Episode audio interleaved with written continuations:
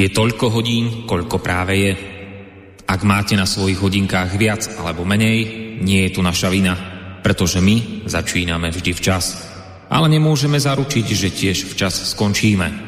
Začína sa totiž hodina vlka.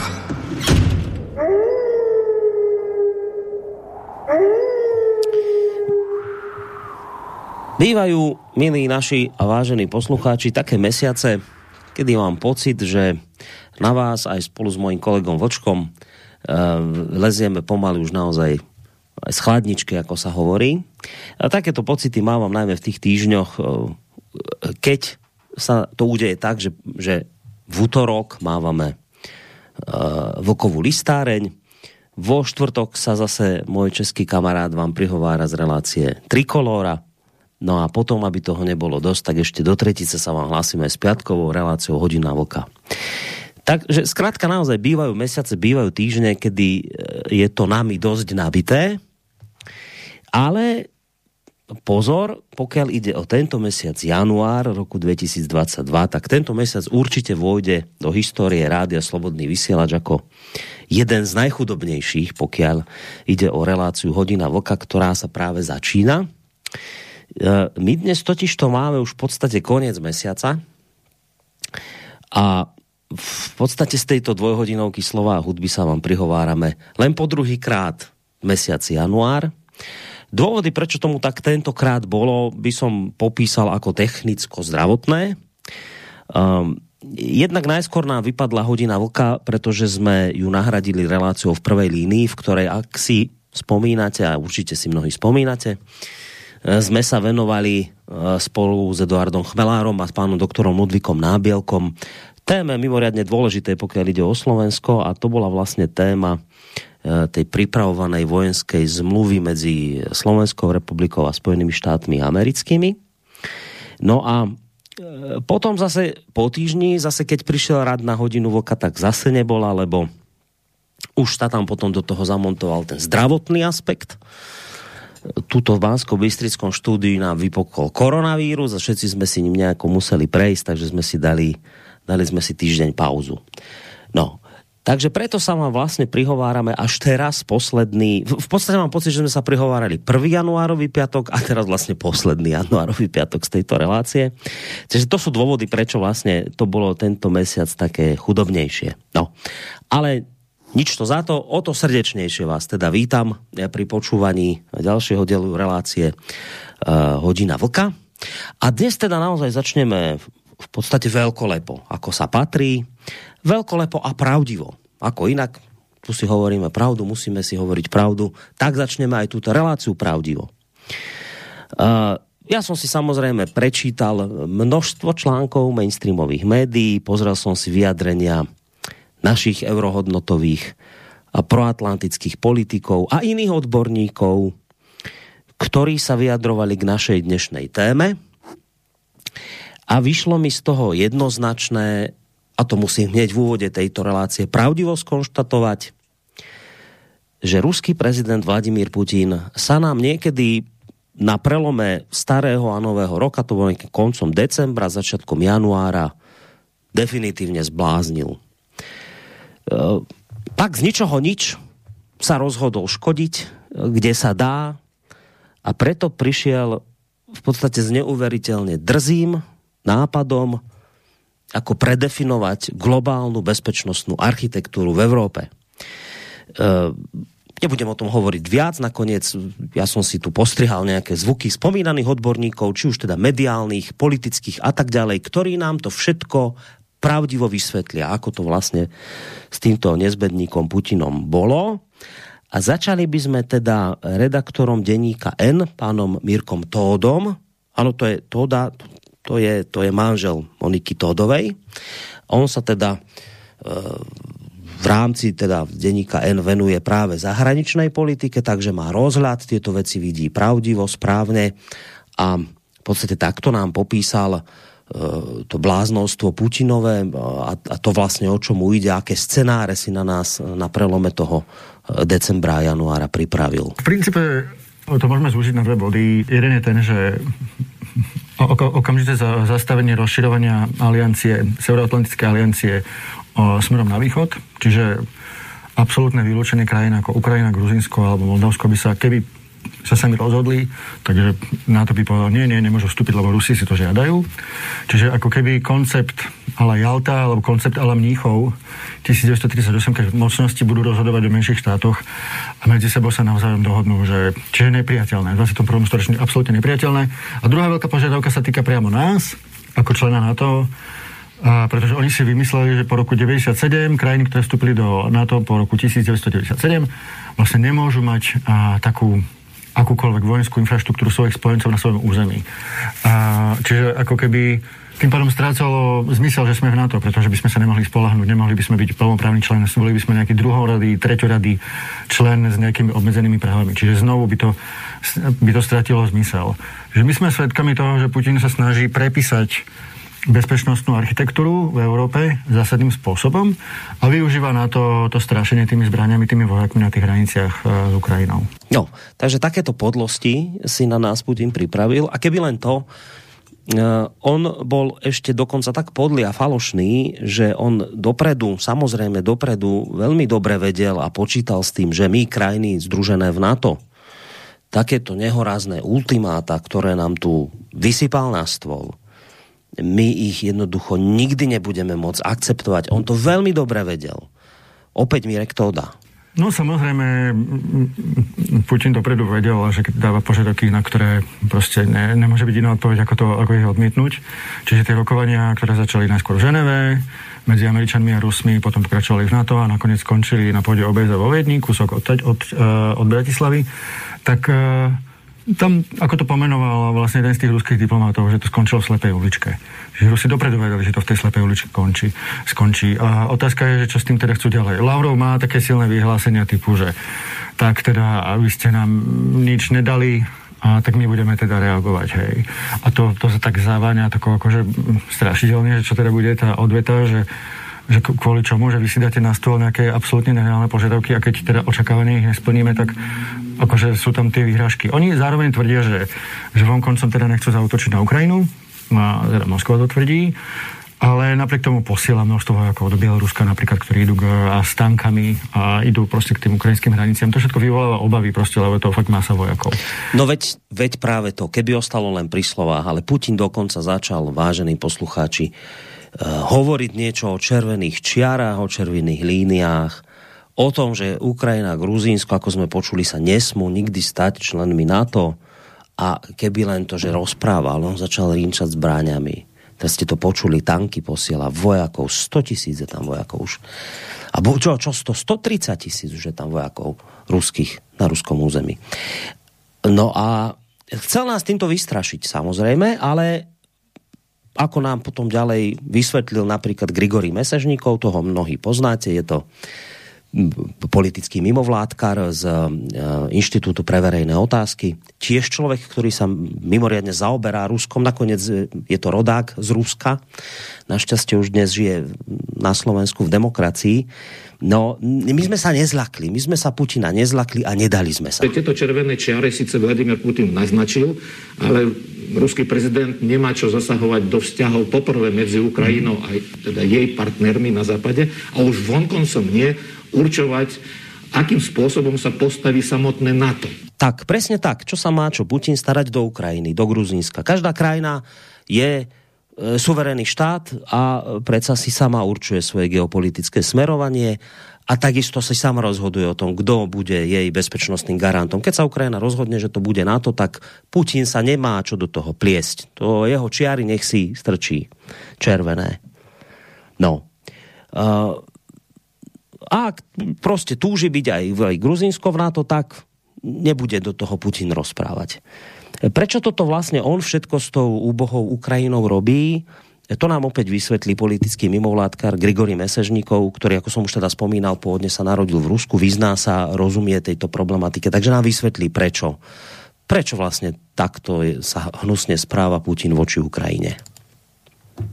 Proste Ukrajina sa rozhodla v roku 2014, že skoncuje s tým posovieckým oligarchickým systémom, s istými prvkami autoritarizmu, ktorý teda v Rusku je dominantný a tam teda ten autoritarizmus samozrejme je ešte silnejší. Preto prípadný úspech Ukrajiny v tom vnútornom reformovaní spoločnosti z pohľadu Vladimira Putina, ktorý koncentruje moc, by bol veľmi nepriaznivým vývojom, pretože by mohol podnetiť aj istú časť ruskej spoločnosti k úvahom o tom, že teda keď Ukrajine sa to podarilo, prečo sa to mm-hmm. nepodarí nám. Takže toto si myslím, že je taký ako kľúčový faktor. Tak a teraz tomu už začínate asi rozumieť. Proste Putin sa bojí e, toho, že by Ukrajina po vstupe do NATO a Európskej únie začala nevýdane prosperovať. Povedzme možno dokonca druhé Švajčiarsko by z nej vzniklo No a Rusi by si, takí tí bežní radoví, by sa začali klásť otázky, že prečo sa u nich nežije tak skvele ako na Ukrajine? a to by bolo samozrejme pre Putinov režim smrteľné nebezpečenstvo. No ale teraz to najpodstatnejšie. Putin si tu síce rozohral svoje podlé hry, ale my sme sa ho nezlakli. Začal rinčať zbraňami, ale prerátal sa, pretože čím viac na nás kričí a tlačí, o to sme my v NATO súdržnejší. A tak nám to napríklad oznámil aj náš e, šéf NATO, pán Stoltenberg, e, že jednoducho my sa po týchto ruských nehoráznostiach v našej obranej aliancii nebojíme. Práve naopak, ešte viacej nás to zomklo. Napětí se zvyšuje. Rusko pokračuje ve zbrojení. A vidíme také více vojáků nejen na Ukrajině a v jejím okolí, ale nyní také v Bělorusku, kde Rusko nasazuje eh, tisíce bojových jednotek, stovky letadel, eh, systémů protivzdušné obrany a mnoho dalších velmi vyspělých technologií. A to se odehrává pod maskou cvičení, ale velmi integruje ruské síly a běloruské síly. A to jsou vysoce schopné, bojeschopné jednotky. NATO je obraná aliance. Neusilujeme o konfrontaci, ale nemůžeme a nebudeme slevovat z principů, na kterých spočívá bezpečnost naší aliance a bezpečnost v Evropě a Severní Americe. Zůstáváme plně oddáni naší zakládací listině a našemu závazku kolektivní obrany zakotvenému v článku 5. Učiníme všechna nezbytná opatření k obraně a ochraně všech spojenců. Ale samozřejmě, zatímco doufáme a pracujeme na dobrém řešení deeskalaci, jsme připraveni i na nejhorší. A proto souběžně s naším úsilím na dialogu eh, také zvyšujeme připravenost našich sil. Naši spojenci v NATO také zvýšili svou přítomnost, včetně oblastí Černého a Balckého moře s větším množstvím lodí i letadel. Tak a s týmto, treba povedať, Putin nerátal. Myslel si, že nás vyplaší, vystraší, že jeho ultimátam podľahneme. Nestalo sa tak, nečakal, že budeme konať takto súdržne a koordinovane, ako to práve teraz vidíme. Myslel si, že nás rozdelí, myslel si, že nás oslabí, ale to sa teda prerátal.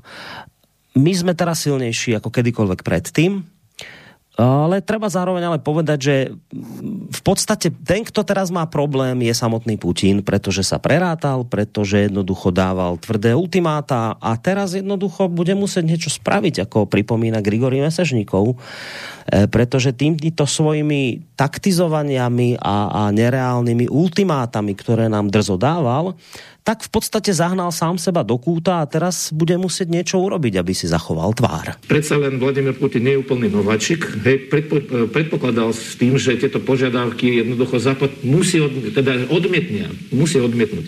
A potom to môže využiť na to, aby na Ukrajinu zautočil. To znamená, tá možnosť, že by mm-hmm. teraz povedal, no neprijali ste moje ultimátum, mm. tak rozpušťam ako túto koncentráciu vojsk, je to nepredstaviteľné. To by sa vnímalo Isto ako poražka. No takže, čo teraz ide robiť podliak Putin? Od nás zo západu už obdržal písomné stanoviska, že mu z vysoka kašleme na jeho ultimáta, v ničom mu nebudeme ustupovať, práve naopak sme odhodláni brániť Ukrajinu pred ruskou agresiou. A tak je to správne, tak to má byť. Každý, kto môže pomáha, ako vie, už to nakoniec vidíte, dnes sa už vozia zbrane na Ukrajinu, čím viac, tým lepšie. A tak je to správne, tak to má byť. Mnohé štáty už zbroja e, pomáhajú, ako vedia. My na Slovensku ešte sme trošku takí ustráchaní, Uh, mali by sme sa už konečne, aj my teda, podľa nášho exministra financí Ivana Mikloša rozhýbať. takto sa podebatil v denníku sme s redaktorkou Zuzanou Hanzelovou, že čo by podľa neho sme už konečne mali začať robiť v tomto smere aj my. No mali by sme minimálne urobiť to, čo robí Polsko, čo robia baltské krajiny, čo robí Česko. Česko, ktoré nie je bezprostredným susedom Ukrajiny, posiela, posiela zbranie. Čiže napríklad by sme mali určite poslať zbranie, ktoré nutne nepotrebujeme a nebudeme ich potrebovať, ale mohli by Ukrajine pomôcť účinnejšie sa brániť v prípade, ak by k tej ruskej agresii naozaj došlo.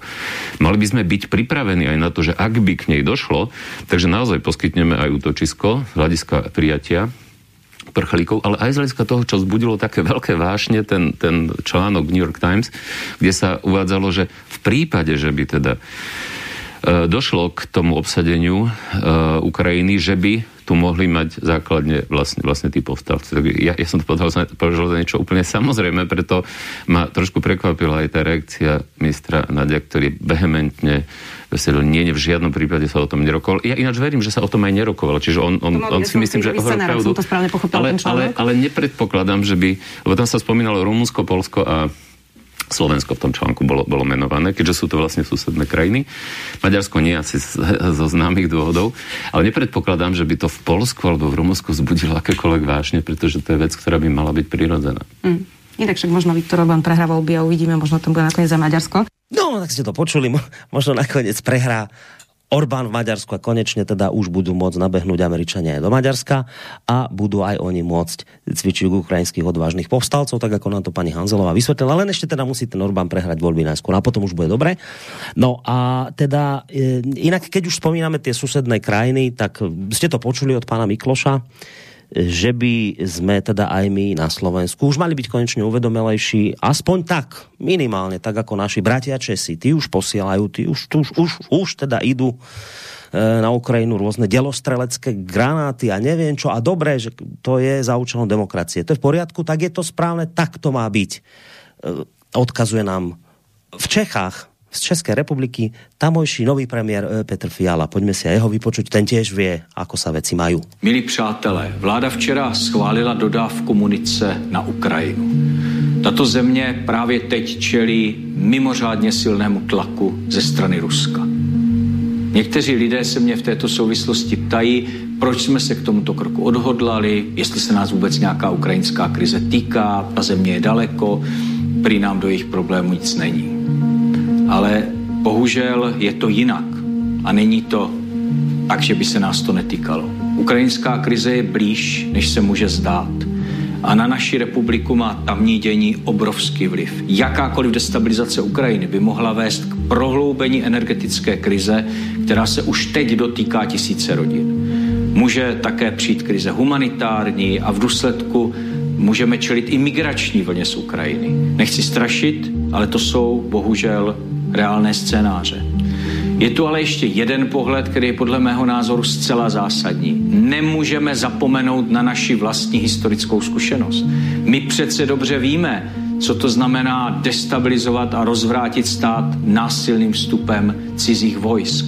A i proto je naší povinnosti Ukrajině pomoci a podpořit ji. Podpořit ji ten nejenom slovy, ale taky konkrétními činy. Není možné jenom přihlížet, doufat, že se krize vyřeší sama. My jsme dnes svědky toho, že ruské operace zasahují i na naše území, ať už je to formou dezinformační války, která určitě probíhá, ale máme tu i vážná podezření na přímé akce, jako, byl, jako jsou například Vrbětice. Vážení přátelé, ta situace je opravdu vážná a ukrajinská hranice je od té naší vzdálená necelých 300 kilometrů. To musíme mít na paměti. Jakákoliv destabilizace této země bude mít vliv na Českou republiku a celý západní svět a proto musíme být v této věci aktivní a pevní. Já věřím, že se, ukrajinská, že se ukrajinskou krizi eh, podaří vyřešit mírovou cestou. Aby se tak ale stalo, tak musíme dát jasně najevo, že Západ stojí pevně za Ukrajinou. Ja viem si predstaviť, že po týchto slovách um, pána Fialy mnohí máte zimomriavky a zrejme asi aj smútok z toho, že my na Slovensku ešte teda nepomáhame tak príkladne ako už naši bratia. Ale teda neprepadajte v tejto chvíli nejakým zlým náladám, smútku. Nech je pre vás potešením teda aspoň minimálne to, že v tejto chvíli už zrejme onedlho budeme môcť privítať na našom území približne asi tisíc eh, vojakov NATO. Eh, a to je teda skvelá správa Ehm, takto nám to vlastne v týchto dňoch povedal eh, americký, eh, slovenský šéf diplomacie Ivan Korčok, zkrátka. To nie je požiadavka na to. To je niečo, čo, eh, na čo aliancia pochopiteľne, alebo čím aliancia reaguje na vzniknutú situáciu. Pretože takéto vojenské štruktúry sú v po Baltii, sú v Polsku v tejto chvíli a sú tam v reakcii na to, čo sa udialo v roku 2014, keď sme, keď sme si mysleli, že uh, už nedôjde k žiadnej takéto eskalácii ako v roku 2014, tak jednoducho akoby tá prítomnosť uh, NATO štruktúr sa nebudovala ďalej. No ale tak keď vidíme, čo sa deje v tejto chvíli, tak je logické uvažovanie na to, pretože pripomínam, to je obranná aliancia. Ak vidíte, čo sa deje za vašou hranicou, tak sa uvažuje aj vojensky. Čo ideme v tomto prípade urobiť? Je to súčasť normálneho obranného plánovania, reakcie na vzniknutú situáciu. Ale sme súčasťou obrannej aliancie. Táto obranná aliancia to nie je na papieri. Na to musíme mať aj nejaké vojenské štruktúry. NATO je absolútne najlepšou, najdostupnejšou garanciou slovenskej bezpečnosti a obrany a to, že e, Severoatlantická aliancia reaguje na vzniknutú situáciu, to je logika, veď keby nereagovala, tak na čo by nám to na to bolo? Pán Ivan Korčok to vysvetlil naozaj pekne, e, podrobne. Ja by som to povedal jednou vetou. E, my tu prostě musíme mať vojakov na to, a aj amerických zrejme o nedlho. A prostě čím viac, tým lepšie, no pretože zlo z východu nikdy nespí. Vy to viete veľmi dobré, ako to je. Ak by ste to náhodou nevedeli, tak uh, už spomínaný redaktor denníka N, Mirek Toda vám to ešte vysvetlí lepšie. Keď vlastne sa rozprávame o Putinových zámeroch, úmysloch alebo o nejakých jeho ako zamýšlených akciách, tak on to nie, to nie je, že jeden krok to je ako keby séria rôznych vecí. Čiže naozaj môžeme skutočne očakávať rôzne destabilizačné akcie aj, aj na území Európskej únie, tak ako povedzme, sme boli svetkami vo Vrbieticiach, čo sa nakoniec mm-hmm. ukázalo, že bola proste nejaká sabotérská akcia ruských tajných agentov, ako bola, neviem, povedzme, a akcia v Salisbury alebo snaha o prehľad v Čiernej hore a tak ďalej. Takéto veci sa kľudne môžu, môžu, deť, môžu byť súčasťou a, tej akcie. Ja si myslím potom ešte, že by, že by výrazne zvýšili svoje aktivity proruskí trolovia na Slovensku a, mm-hmm. a objavili by sa rôzne spravodajské dezinformačné hry a povedzme aj proti povedzme tej obranej zmluve so Spojenými štátmi. No, Skrátka, dobre, vážení poslucháči, ideme do finále a musíte chápať, že sranda bokom, e, Putin sa len tak ľahko nevzdá. Musíme byť pripravení čeliť ruskej hrozbe, a to nielen preto, že susedíme s Ukrajinou, ale aj preto, že na Slovensku, žiaľ, je to stále tak, veľa ľudí to vidí nesprávne. Ešte stále hoci teda intenzívne na tom pracujú naše média a politické mimovládky a politici niektorí, napriek tomu ľudia prostě sú zadubení a nevedia to pochopiť, že už prostě by sa mali začať na veci pozerať správne. Žiaľ, ale treba skonštatovať, že radový občan je naozaj pod neustálým tlakom kadejakých štvavých proruských vysielačiek a preto on prechováva väčšinovo tak nám to vychádza z tých rôznych prieskumov. On väčšinovo prechováva významnejšie sympatie k Rusku ako k Amerike, ale, ale pozor, aj týmto uh, tento náš pravdivý úvod ukončíme radostne, lebo dve naše mimovládne elity, hviezdy, to je pán Demeš a spomínaný, Pavol Demeš a spomínaný Grigory Mesežníkov sa nedávno stretli eh, na také spoločnej besede v rámci tlačovej agentúry Slovenskej republiky a pozitívne to hodnotili, že netreba tento konflikt na Ukrajine a to všetko zlé, čo sa teraz deje, pozerať sa na to len negatívne. Ono nakoniec, možno to bude mať celé prostě aj nejaké tie pozitíva. Napríklad v tom, že konečne už prostě zadubení Slováci pochopia, že kde je pravda, konečne sa vám už otvoria oči a zistíte, že ten Rus je prostě nebezpečenstvo, agresor, zlo a dobro prichádza prostě zo západu. No tak ešte si po, poďme trošku vypočuť ich dvoch na záver. Sociologické sondy ukazujú, že na Slovensku v porovnaní treba s Polskom, Českou republikou, ale aj s Maďarskom je oveľa silnejší proruský sentiment a na Slovensku je na druhej strane zase pomerne rozvinutý antiamerikanizmus. Do akej miery tieto ostatné dni, týždne počas ktorých sa debatuje o tej obrannej dohode slovensko-americkej a vyhodnocuje sa, už zasadala Rada bezpečnosti štátu, teda ľudia cítia, že čo si veľmi vážne je. A súbeh týchto dvoch udalostí do akej miery prehlbí túto schizmu alebo rozštiepenie verejných názorov na úlohu Spojených štátov a úlohu Ruska ako strategických hráčov s dopadom aj na naše osudy. No, my ešte nevieme, ako to celé dopadne. A ja si myslím, že tu práve e, vyústenie toho konfliktu medzi, alebo toho momentálneho takého sporu, mm. že medzi Ukrajinou a Ruskom, podľa mňa ukáže. Ja by som tu chcel uvieť, že máte absolútnu pravdu, že podľa tých prieskumov podpora pre, povedzme, Rusko je vyššia než teda pre, pre praktické kroky, mm. akože ruského štátu je vyššie než v okolitých krajinách a miera anti, anti, antiamerikanizmu tiež vyššie. Mm-hmm. Ale v roku 2014 my sme robili prieskum, kde sme zisťovali názory verejnosti na konflikt e, vtedy, teda okolo Krymu a na mm-hmm. východe Ukrajiny. Vtedy situácia bola jasnejšia. Vtedy bolo jasné, že Rusko je agresor a tak, a tak reagovala aj slovenská verejnosť. Vtedy Sice značná časť verejnosti nebola rozhodnutá, teda nemala dostatok informácií, alebo nemala vhľad, nemala pochopenie pre ten problém, ale dvojnásobne väčší podiel respondentov bol na strane Ukrajiny, pretože to bola jasná situácia. Mm-hmm. Nie Ukrajina prepadla Rusko, ale Rusko prepadlo Ukrajinu.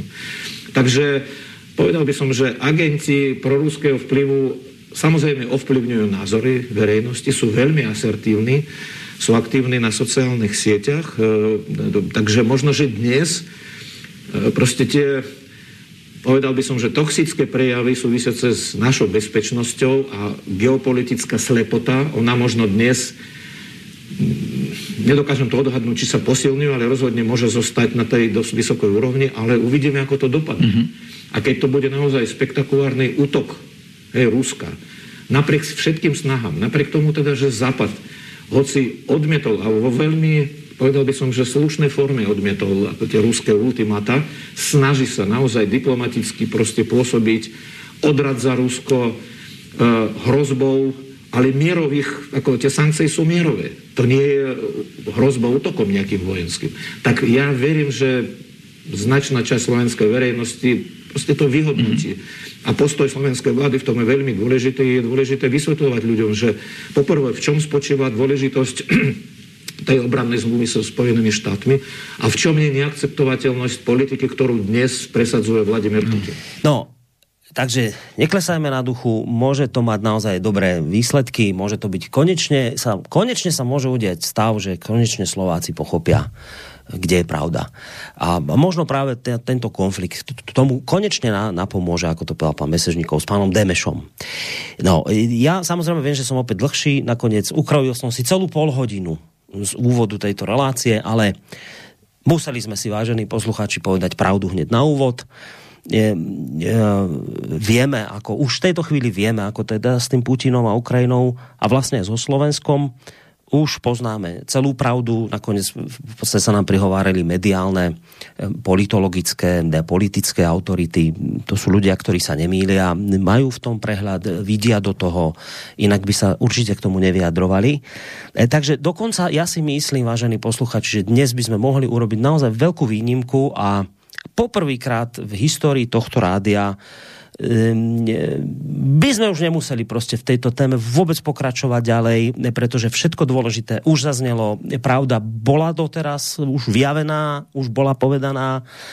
Už by sme sa v podstate, myslím si, že len opakovali v tejto relácii.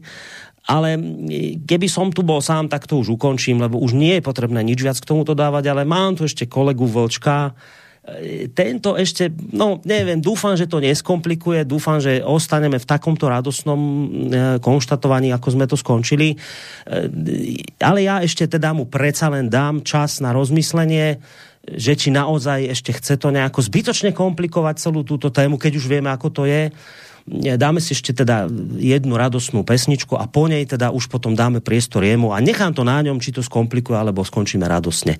Poďme sa ešte teda radostne započúvať do pesničky.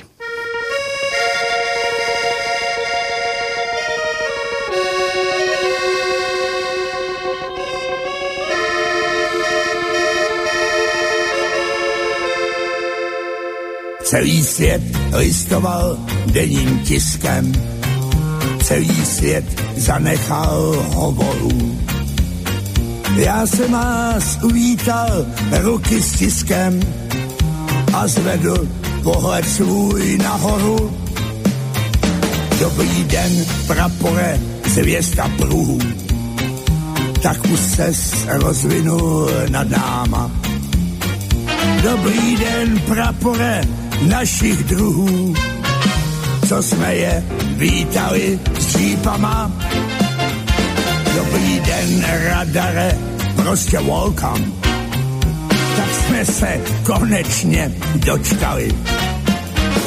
Dobrý den, radare, já ti tleskám. Kámoši usárnou mávali. Běži tam, prosím, do vesmíru, běži tam mezi hvězdama, že chcem žít nadál s každým v míru, radši však šijem u sama. Dobrý den, radare, prostě welcome. Tak jsme se konečně dočkali. Dobrý den, radare, já ti tleskám a kámoši usárnou mávali.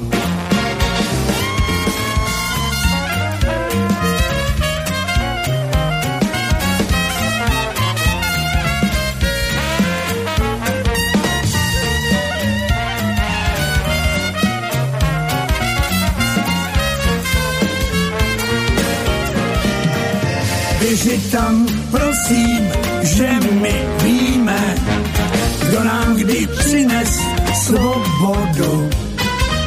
Kde Masaryk s prezidentem Wilsonem pomoh našemu národu. Dobrý den, prapore, zvězda prů. Tak už ses rozvinul nad náma. Dobrý den, prapore našich druhů, co jsme je vítali s žípama.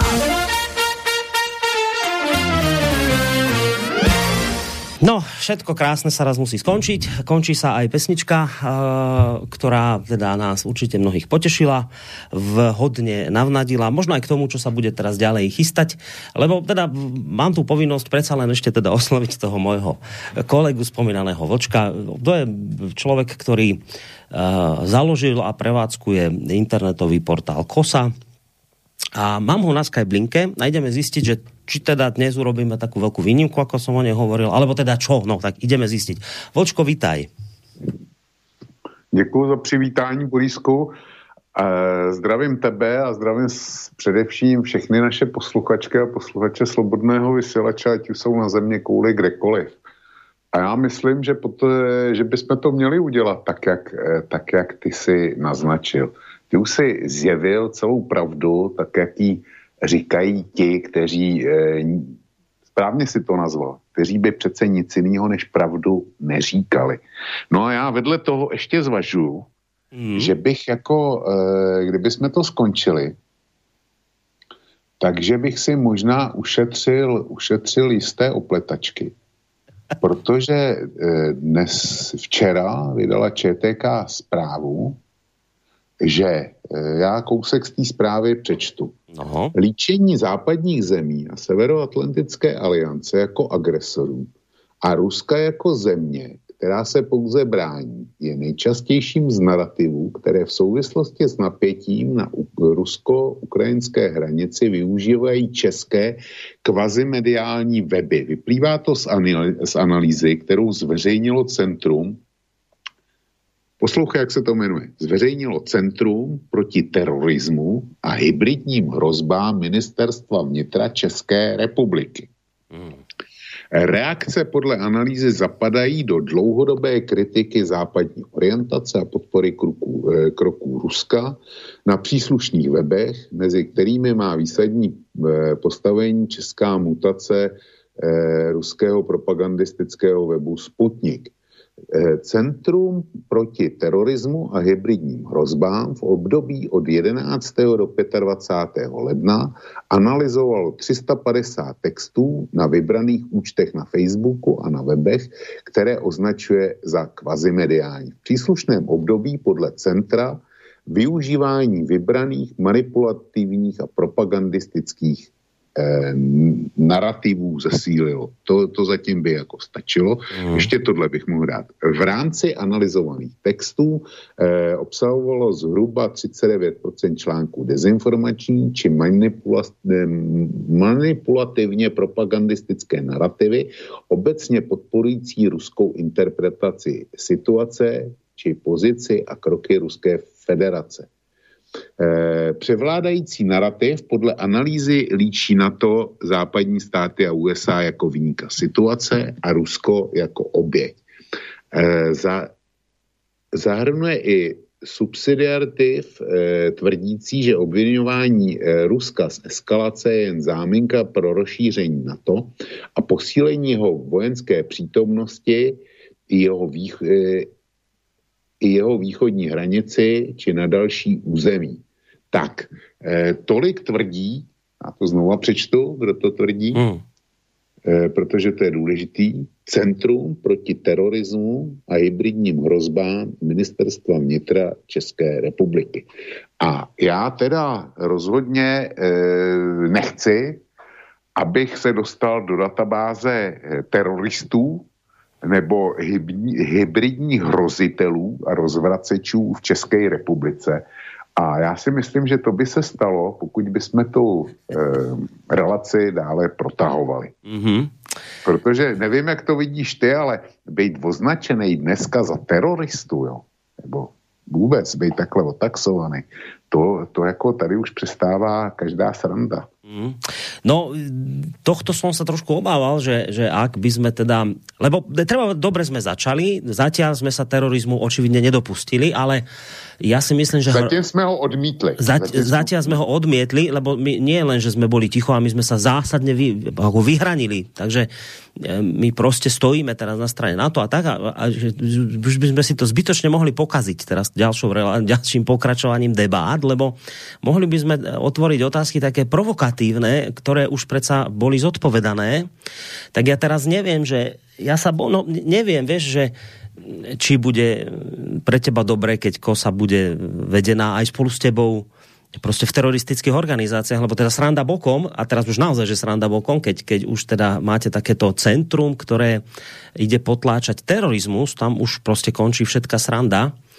A očividně teda by dnes mohli sa šíriť narratívy, ktoré by z tvojich úst mohli naznačovať, že máš aj nejaké saké sympatie k tým teroristickým veciam, tak no neviem, zváš, zváš ty, že či teda ti to za to stojí. No, Borisku, já bych to skončil. Já bych to skončil kdyby. Jo, hmm. kdyby. Kdybych před sebou neměl otevřený, otevřený server, je to čerstvá náležitost, e, kdybych před sebou neměl otevřený e, naprosto správný a vždycky jedině správný server novinky.cz, uh-huh. což, což je vyhledovač seznam, a tam je článek, e, tam je článek, který vyšel dneska, na základě zdrojů ČTK, to je ještě serióznější zdroj, jako úřední tisková, eh, tisková agentura České republiky, tak, která existuje pomalu už 100 let, tak to, to nemůže být, eh, to nemá s hybridníma hrozbama a eh, terorismem určitě nic společného. Ten článek na těch novinkách je datovaný dneska 18.22 a já z něj zase něco ocituju. Jo. A e, nadpis to má Zelenský tlačí na západ. Tak chcete nás v NATO nebo ne? A to je nadpis, který je jak, e, mnoho, e, který mluví sám za sebe, ale je, ta, je tady něco, co mě, co mě jako docela šokuje. V souvislosti s tím, co slyšíme ze všech stran Fialy a u vás, o těch, o těch moudrých a pomazaných hlav. A já, já to přečtu. To jsou to asi tři věty. Nyní nezaznam, nezaznamenáváme větší eskalaci než dříve. Ano, zvětšil se počet ruských vojáků u hranic Ukrajiny. Ale na to jsem upozorňoval už na začátku loňského roku, kdy Rusko podnikalo vojenská cvičení. Teď se nedomnívám, to je důležité, teď se nedomnívám, že situace je napjatější, než byla tehdy, kdy ruská cvičení vrcholila. Ale tehdy se nevedla taková inform, informační politika. Řekl Zelenský podle agentury Unian, to je zase úřední, eh, úřední kievská agentura, a apeloval na média, aby informovala vyváženě a novináři si všímali, že po kievských e, ulicích nejezdí tanky. Jo. E, a tady eh, on, on potom eh, dál eh, říká, nemáme nedorozumění s prezidentem Spojených států. Prostě hluboce chápu, co se děje v mém státu. Zatímco on, měno Biden, hluboce chápe, co se děje v USA a to je vše, řekl Zelenský. Hmm. Čili já se musím ptát, já se musím ptát, když teda ten, ten Fiala tvrdí, že co se děje na Ukrajině, se nás bytostně týká, že tam bezprostředně hrozí útok. A tvrdí to nejenom, nejenom Fiala, ten by přece nelhal, ale on to, on to tvrdí i Stoltenberg, že jo. Tvrdí to Boris Johnson, eh, tvrdí to, prostě tvrdí to úplně každý. U vás ty, ty eh, místo držící, co tam máte, mm. jo, představitelé koloniální zprávy, tak jako tyhle tyhle to tvrdí a ty by si přece nedovolili, nedovolili lhát, ale jak to, že ukrajinský prezident, který je teda bezprostředně v tom, on musí vědět nejlíp, co, co hrozí jeho zemi. A on říká, nyní nezaznám, nezaznamenáváme větší eskalaci než dříve. Ano, zvětšil se počet ruských vojáků u hranic Ukrajiny, ale na to jsem upozorňoval už na začátku loňského roku, kdy Rusko podnikalo vojenské cvičení. Teď se nedomnívám, že je situace napjatější, než byla tehdy. Jo. Hmm. Tak to říká ukrajinský prezident a já jsem, já jsem jako značně na vážkách, co to znamená. Tak eh, vím, že to je herec, že nemá žádnou kvalifikaci na to dělat prezidenta. Je to herec.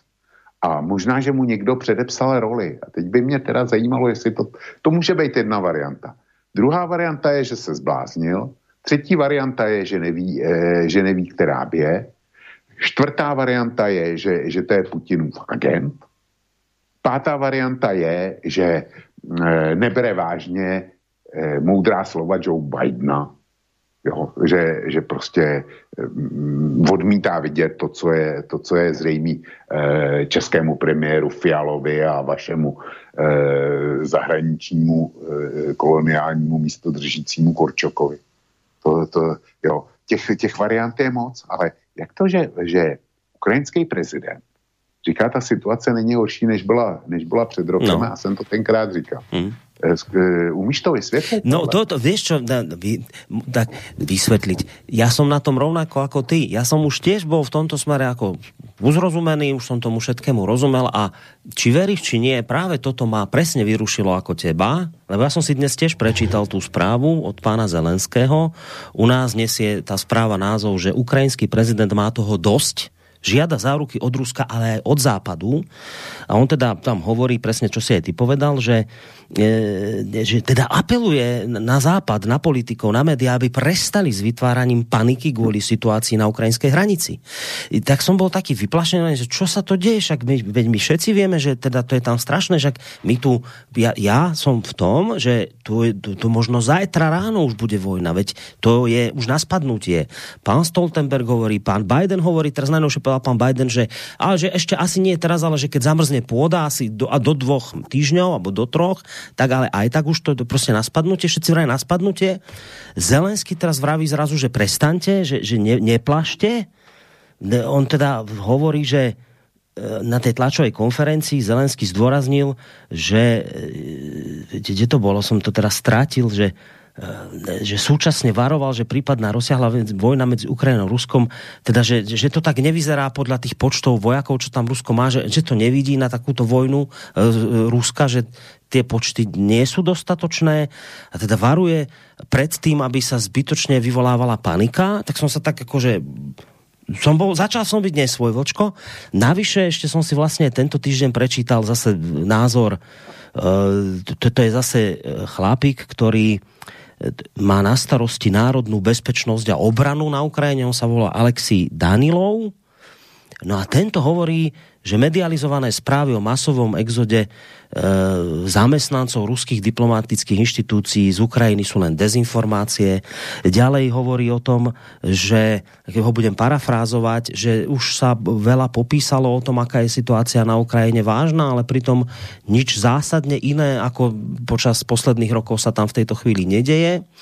E, dokonca hovoril ešte takú kacírskú myšlienku povedal, že veď Rusi cvičia, a, a že, že, že sú tam ruskí vojaci, ale tí tam boli vždy aj predtým, že nakoniec on hovorí, že sú na svojom území ruskom a tam majú právo, takto to presne povedal, kmitať vpravo, vľavo, sú doma a môžu.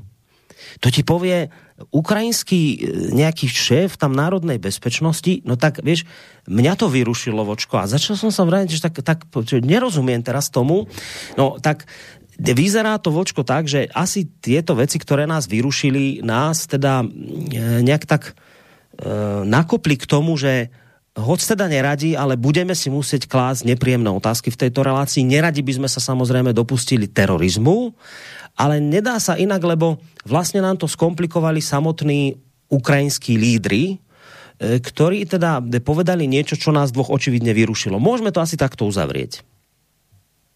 No ale já za sebe říkám, že to dělám jenom krajině nerad. Áno, áno, iste, iste.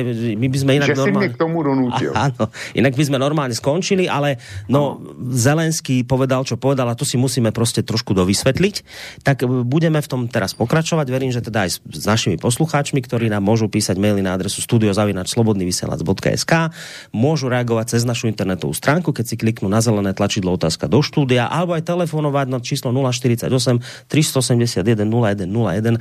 Hlavne ale poprosím naozaj pozor na ten terorizmus Plus tam treba vážne, lebo ste pod drobnohľadom, aby ste ne, nešli do vezenia na Guantanamo niekam. No, tak opatrne.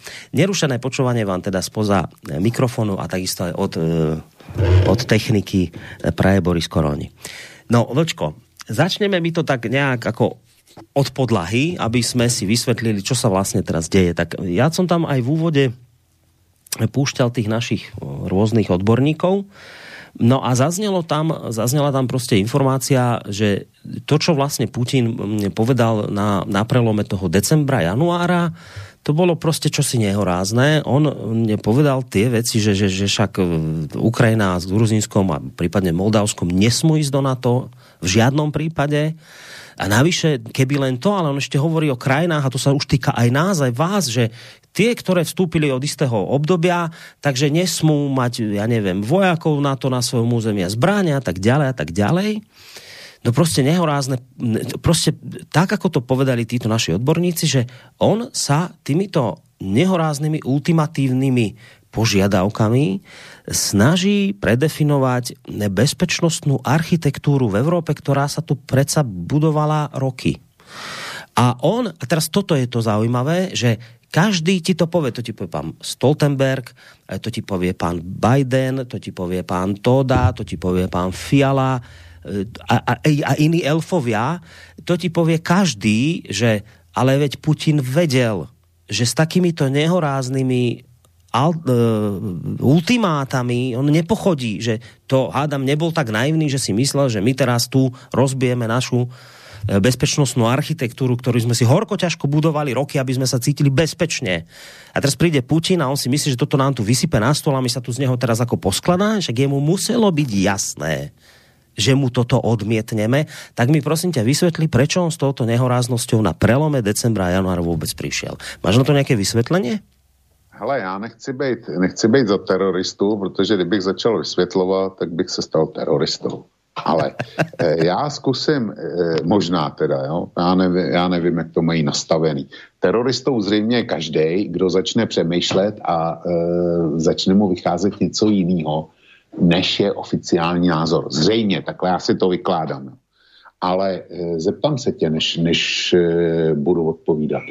E, máš za teroristu a hybi, hybi, hybridního hro, hrozebníka e, bývalého šéfa e, vojenské rozvědky České republiky, generála ve výslužbě Andora Šándora. Myslíš, že by se mohl stát teroristou? No neviem, ja som, ja som teda čítal samozrejme jeho vyjadrenia k, k, k Ukrajine, no ne, tak za normálnych okolností samozrejme som neočakával, ale má také vyjadrenia, ktoré sú na hrane. Sú už na hrane, už teda mal by sa trošku krotiť podľa mňa, lebo je také, no nie je to úplne košer, čo rozpráva zase. Hele, já, já si nemůžu pomoct, jestliže byl, a to dokonce i za vlád ODS, v čele vojenský rozvědky, ODS má zase premiér, tak já si myslím, že to terorista být nemůže. Jo.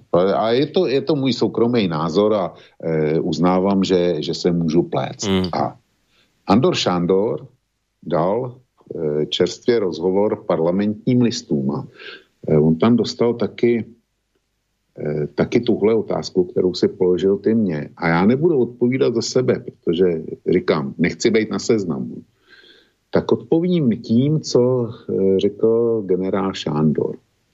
Rusko prostřednictvím Putina chce záruku, že Ukrajina nikdy nevstoupí do NATO a aby se zároveň v Evropě vojenské operace NATO omezily na úroveň roku 97. Co reálně z toho může získat? Požaduje hodně, aby získalo aspoň něco otazník. V těch ruských požadavcích, které písemně předali Spojeným státům, se říkalo, že obě strany nemají kam ustoupit. To není pravda. Požadavky stanovené Ruskou federací jsou jasně postaveny tak, aby mohly z něčeho ustoupit, podobně jako bude muset ustoupit západní svět. Požadavek, aby na území Česka, Polska a Maďarska zemí, které byly v roce 97 na madridském summitu pozvány do aliance, nikdy nebyla vojska Severoatlantické aliance, je absurdní. Myslím, že pro Rusko budou dostatečné písemné záruky o pohybu a počtech vojsk. Možná obnovení smlouvy o raketách krátkého a středního doletu k té Ukrajině. Když američané řeknou, že každý má právo vstoupit do aliance, Měli by si uvědomit všichni, co to poslouchají, že Spojené státy mají jenom jeden hlas. Pak je v alianci dalších 29 členů, kteří o tom budou hlasovat. Američané můžou přesvědčit Albánce, ale nepřesvědčí zcela určitě Francouze a Němce, kteří to nikdy neodhlasují. Pozice otevřených dveří ještě neznamená, že ten aspirující stát se skutečně tou členskou zemí stane. Jde o to, aby se Ukrajina nestala de jure, ale de facto jako tím, e, tím členem. E, větší počet zbraní, které se dodávají na Ukrajinu, nebo přítomnost západních vojsk na jejím území, to je přesně to, co Rusové budou požadovat, aby se tak nedělo. E, ukazuje to podle mého názoru, že současný bezpečnostní rámec v Ukrajině naprosto, e, v Evropě naprosto nevyhovuje a je potřeba se zamyslet a zaměřit na nějakou jinou architekturu, která učiní Evropu bezpečnější. Myslím si, že pro Rusko je nepřekonatelný fakt, že by, Ukrajina či Gruzie, že by se Ukrajina či Gruzie staly členskými zeměmi Severo Atlantické aliance. On pokračuje ještě dál, ale tohle, tohle e, tímhle skončím.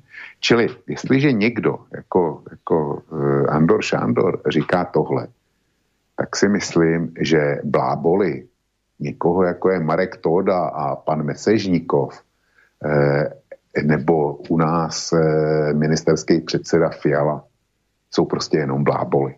Jo. Ten, ten prostě konstatuje tohle. A mám vytaženo ještě něco. A sice přišel mi mail, který, který reaguje na to, že byly otajněný, otajněný americký archivy a byly eh, otajněný eh, archivy NATO. A ty, ty popisují, co se stalo a co se, eh, co se slíbilo Rusku nebo tenkrát Sovětskému svazu. Eh, konkrétně, když eh, se Sovětský svaz rozhodl stáhnout, eh, stáhnout z Německa a z východoevropských zemí. A většině se diskutuje o tom, že, Rus, že Sovětský svaz tehdy nikdy nedostal žádný záruky. No, no. Záruky od Američanů nebo e, od západních zemí o tom, že na to se nebude rozšiřovat. No počkaj, takto to ja viem. Počkaj, to, dúfam, že mi to nejdeš teraz rozbiť. Ja ti teraz prečítam, ako to my vieme, že to je. Tuto ti prečítam teraz z postoja, to je taký portál náš, vraj konzervatívny. E, zacitujem ti niečo. Je málo mýtov v modernej histórii, ktoré majú taký tuhý korienok, ako je ten o údajnom slube o nerozširovaní NATO, ktorý údajne dali predstavitelia USA či západoeurópskych krajín na konci Sovietskeho zväzu eh, a v čase zjednocovania Nemecka. Nepomáha ani to, že vtedajší posledný sovětský prezident Michail Gorbačov to sám poprel. Áno, debaty a úvahy o tomto boli, ale neboli uzatvorené žiadne záväzné dohody. Toto má hovoriť samotný vtedajší teda prezident, no to bol šéf, čoho to bol, ústredného výboru, Michal Gorbačov. No on byl sovětský prezident. Čiže sovětský prezident, tak on sám, počuješ, však on sám hovorí, podľa portálu Postoj, on sám hovorí, že nikdy sme žiadne záruky nedostali, žiadne písomné, nič. A teda si počul, málo takýchto mýtov existuje v modernej histórii, ako tento živený Rusmi, že niekto im niečo slúbil a podpísal. Nikdy nič také podpísané nebolo. Rusi si to vymýšľajú. No tak já, eh, ono opravdu to video s Gorbačovem existuje. Já jsem ho viděl, mě ho někdo poslal k vyjádření, je to asi tři dny. Takže jsem si ho, eh, jsem si ho poslechal a Gorbačov to tam opravdu, opravdu konstatuje. Na druhé straně to video je poměrně čerstvý a já nevím, eh, kolik je Gorbačovi, tuším, že je přes 90. A já, když se podívám sám na sebe, jak se věk podepisuje, tak si říkám, No, e, kdybych se dožil ještě těch nějakých necelých 20 plus, tak je otázka, jestli bych trefil z ložnice do kuchyně. Jo. E, na to, abych si pamatoval něco o smlouvách, ale tím to nechci bagatelizovat. Nicméně, já si myslím, že vždycky platilo e, právnický heslo, co je psáno, to je dáno. A existuje internetová stránka, e, organizace, která se jmenuje Národní bezpečnostní archiv na Univerzitě George Washingtona. E, ta internetová stránka je http dvojtečka jednolomítko druhý lomítko nsarchive.gvu.edu. Jo. A tam byly, tam byly otevřené dokumenty, které se týkají, týkají taky toho, e, týhle záležitosti.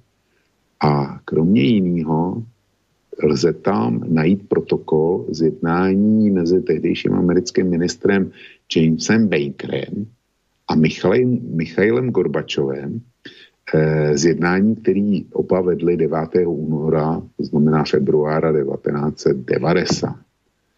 Eh, a tady je psáno. Slavné ujištění amerického ministra zahraničí Jamesa Bakera ani jeden palec na východ o, rozší, o, o rozšíření NATO na setkání se sovětským vůdcem e, Michailem Gorbačovem bylo součástí kaskády ujištění o sovětské bezpečnosti.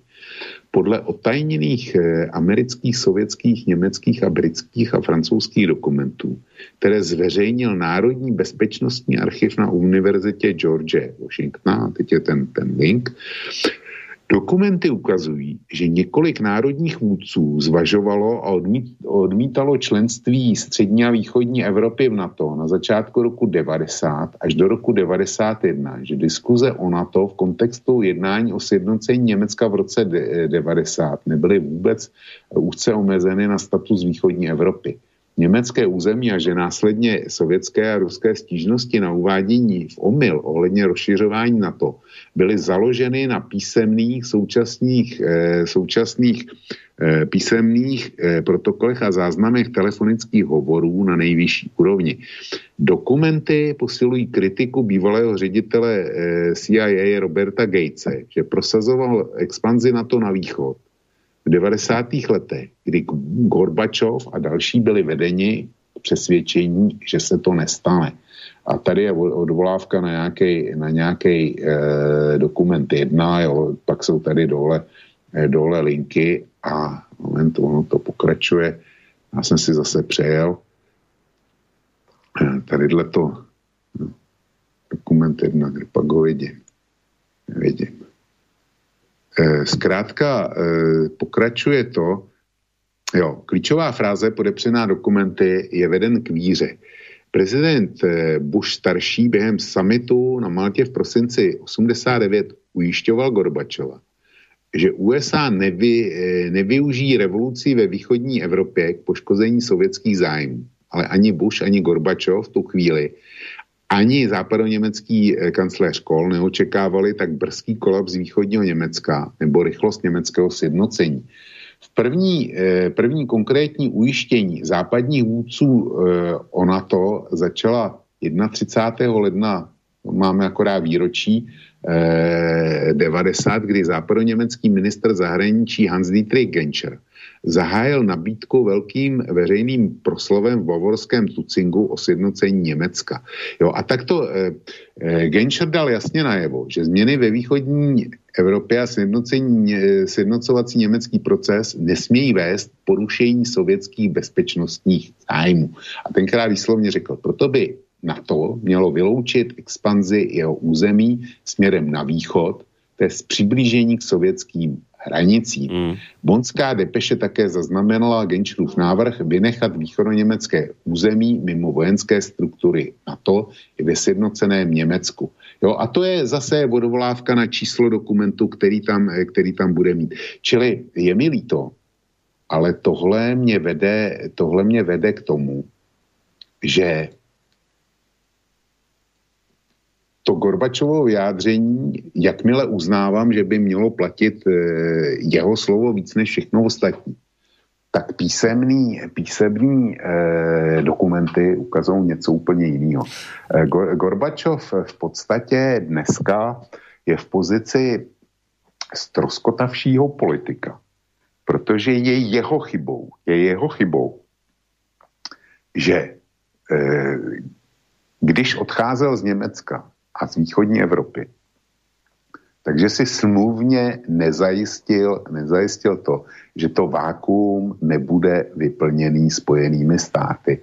A dneska na to Rusko jako takový e, doplácí. Prostě e, já nechápu, že politik e, v jeho pozici, kdy byl jedním ze dvou nejmocnějších lidí na planetě, takže e, nevzal na vědomí všeobecně známou a dá se říct profláknutou eh, teorii kancléře Bismarcka o vzniku a vyplňování vákuí. To je, to, je, to je prostě elementární základní politická poučka. A Gorbačov to tenkrát vůbec nevzal, nevzal v, eh, na vědomí a spolehl se na to, že Západ s ním prostě bude hrát eh, naprosto gentlemansky. No, ono se ukázalo, že to není pravda. Pozri, vočko, mojou úlohou je robiť všetko preto, aby si sa do toho väzenia nedostal, lebo už začínaš mať kacírske kadejaké závery. Ja preto ťa musím trošku napomenúť a zorientovať ťa. Um, vec sa má tak, že bez ohľadu na to, nebavme sa, čo bolo, čo bolo, bolo, to je jedno na to by sa nerozširovalo. Na to je predsa obraná aliancia, to všetci vieme. Na to nepotrebuje bojovať a rozširovať sa. Jemu naozaj o to nejde. A už vôbec nepotrebuje bojovať s Ruskom a s nikým. Nechce, nechce bojovať. To je obraná aliancia. Problém, aby som ti to vysvetlil, kde nastal problém. Nastal v roku 1994, tebe ten dátum iste niečo hovorí. December 1994 v tej dobe bolo podpísané, bolo podpísané tzv. budapešťanské memorandum. Aby som ti vysvetlil, čo ide aj poslucháčom. E, veľa e, krajín malo v tom posovietskom regióne malo prostě jadrové zbraně a bola obava, že môžu také kaďaké darebácké krajinky a režimy sa zmocniť týchto jadrových zbraní a jeden zo štátov, ktoré mal najviac jadrových zbraní, bola práve Ukrajina. No a tak, aby teda sa nejakom tieto jadrové zbranie stiahli, tak bolo podpísané toto budapešťanské memorandum, ktoré vlastne hovorilo o tom, podpísali sa potom Spojené štáty americké, Veľká Británia a Rusko. A v tomto memorande poskytli Ukrajine svoje garancie jej nezávislosti, územnej celistvosti a nemennosti hraníc výmenou za to, že sa vzdá tých jadrových zbraní, ktoré tam má, tie budú prostě odvezené z jej územia e, do Ruska. A tam jednoducho buď budú zlikvidované, už to je jedno, čo sa s nimi stane, ale prostě Ukrajina sa vzdá týchto zbraní výmenou za to, že tieto štáty menované budú garantovať jej celistvosť, územnú um, a tie všetky veci, ktoré som tu prečítal. Problém nastal v roku 2014, keď Rusko vojensky nie len, že intervenovalo na Ukrajinu, ale keď si teda potom neskôr uh, zobralo Krym, a jednoducho v rozpore s týmto, čo sa udialo v roku 1994, narušilo územnú celistvosť Ukrajiny. Rusko malo garantovať Ukrajine nezávislosť, to, že jednoducho bude stále v hraniciach, ktorých bola, k tomu sa Rusi zaviazali. Preto sa Ukrajinci vzdali zbraní. A teraz čo sa stalo? Rusi porušili Eh, budapešťanské memorandum. A čo majú teraz robiť chudáci Američania a chudáci Briti tam podpísaní, ktorí sa podpísali, že musí byť garantovaná územná celistvosť Ukrajiny. Tak preto teraz oni za Ukrajinu bojujú, lebo prostě Rusi to porušili. A v tejto chvíli je úplne jedno, či niekto slúbil rozšarovanie na, na NATO alebo neslúbil. Jednoducho NATO by sa vôbec nerozširovalo o žiadnu Ukrajinu. Nikto by nepotreboval nič s Ukrajinou riešiť, keby v prvom rade neboli eh, porušili svoje sluby Rusy. Hmm. Borisku, eh, v tom tvém začátku tam mě obohatilo zejména, zejména jedno slovo. A to mi jsem říkal, já nevím, jestli je Mesežníkov, ne, asi Mesežníkov. Ten mě obohatil můj slovní repertoár o termín mírové, mírové sankce.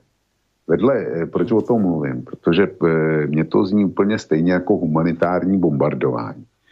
A humanitární bombardování, jak jistě ví, eh, víme, tak eh, bylo bombardování Srbska, eh, tuším v roce 99, a výsledkem toho humanitárního bombardování bylo oddělení dnešní drogově dílerské republiky Kosovo od Srbska, jehož bylo integrální součástí. A Mesežnikov a váš Korčok jako říkali, že Eh, že NATO je obraná organizace a, a když se něco jmenuje obraná organizace, tak, se, tak přece je to obraná organizace a nikdo nemá právo se bát té obrané organizace. V Afganistánu neměli právo se bát, na tož bojovat proti, proti NATO. Uh, Libie neměla právo se bát, uh, obraný organizace a přesto, přesto byla zbombardovaná. Srbsko nemělo právo se, se bát a přesto přišlo o část svého území. Čili eh, eh, já, časová posloupnost, rok 99 nebo 98, nevím, to není důležitý. Zkrátka, nejdřív byl rok 99 a eh, kdy přestala platit nedotknutelnost hranic, sjednaná po druhé světové válce, garantovaná, garantovaná eh, chartou OSN, kterou podepsali Spojené státy, Británie, Francie, eh, Německo, všechny ty země, které poslali ty humanitární bombardéry, jo, tak na Srbsko. Tak všechny tyhle státy to podepsali a přesto bombardovali Srbsko bez vyhlášení války. A já se ptám, já se ptám, jak to a jakým právem dneska budou oni, oni vyčítat Rusku Krym.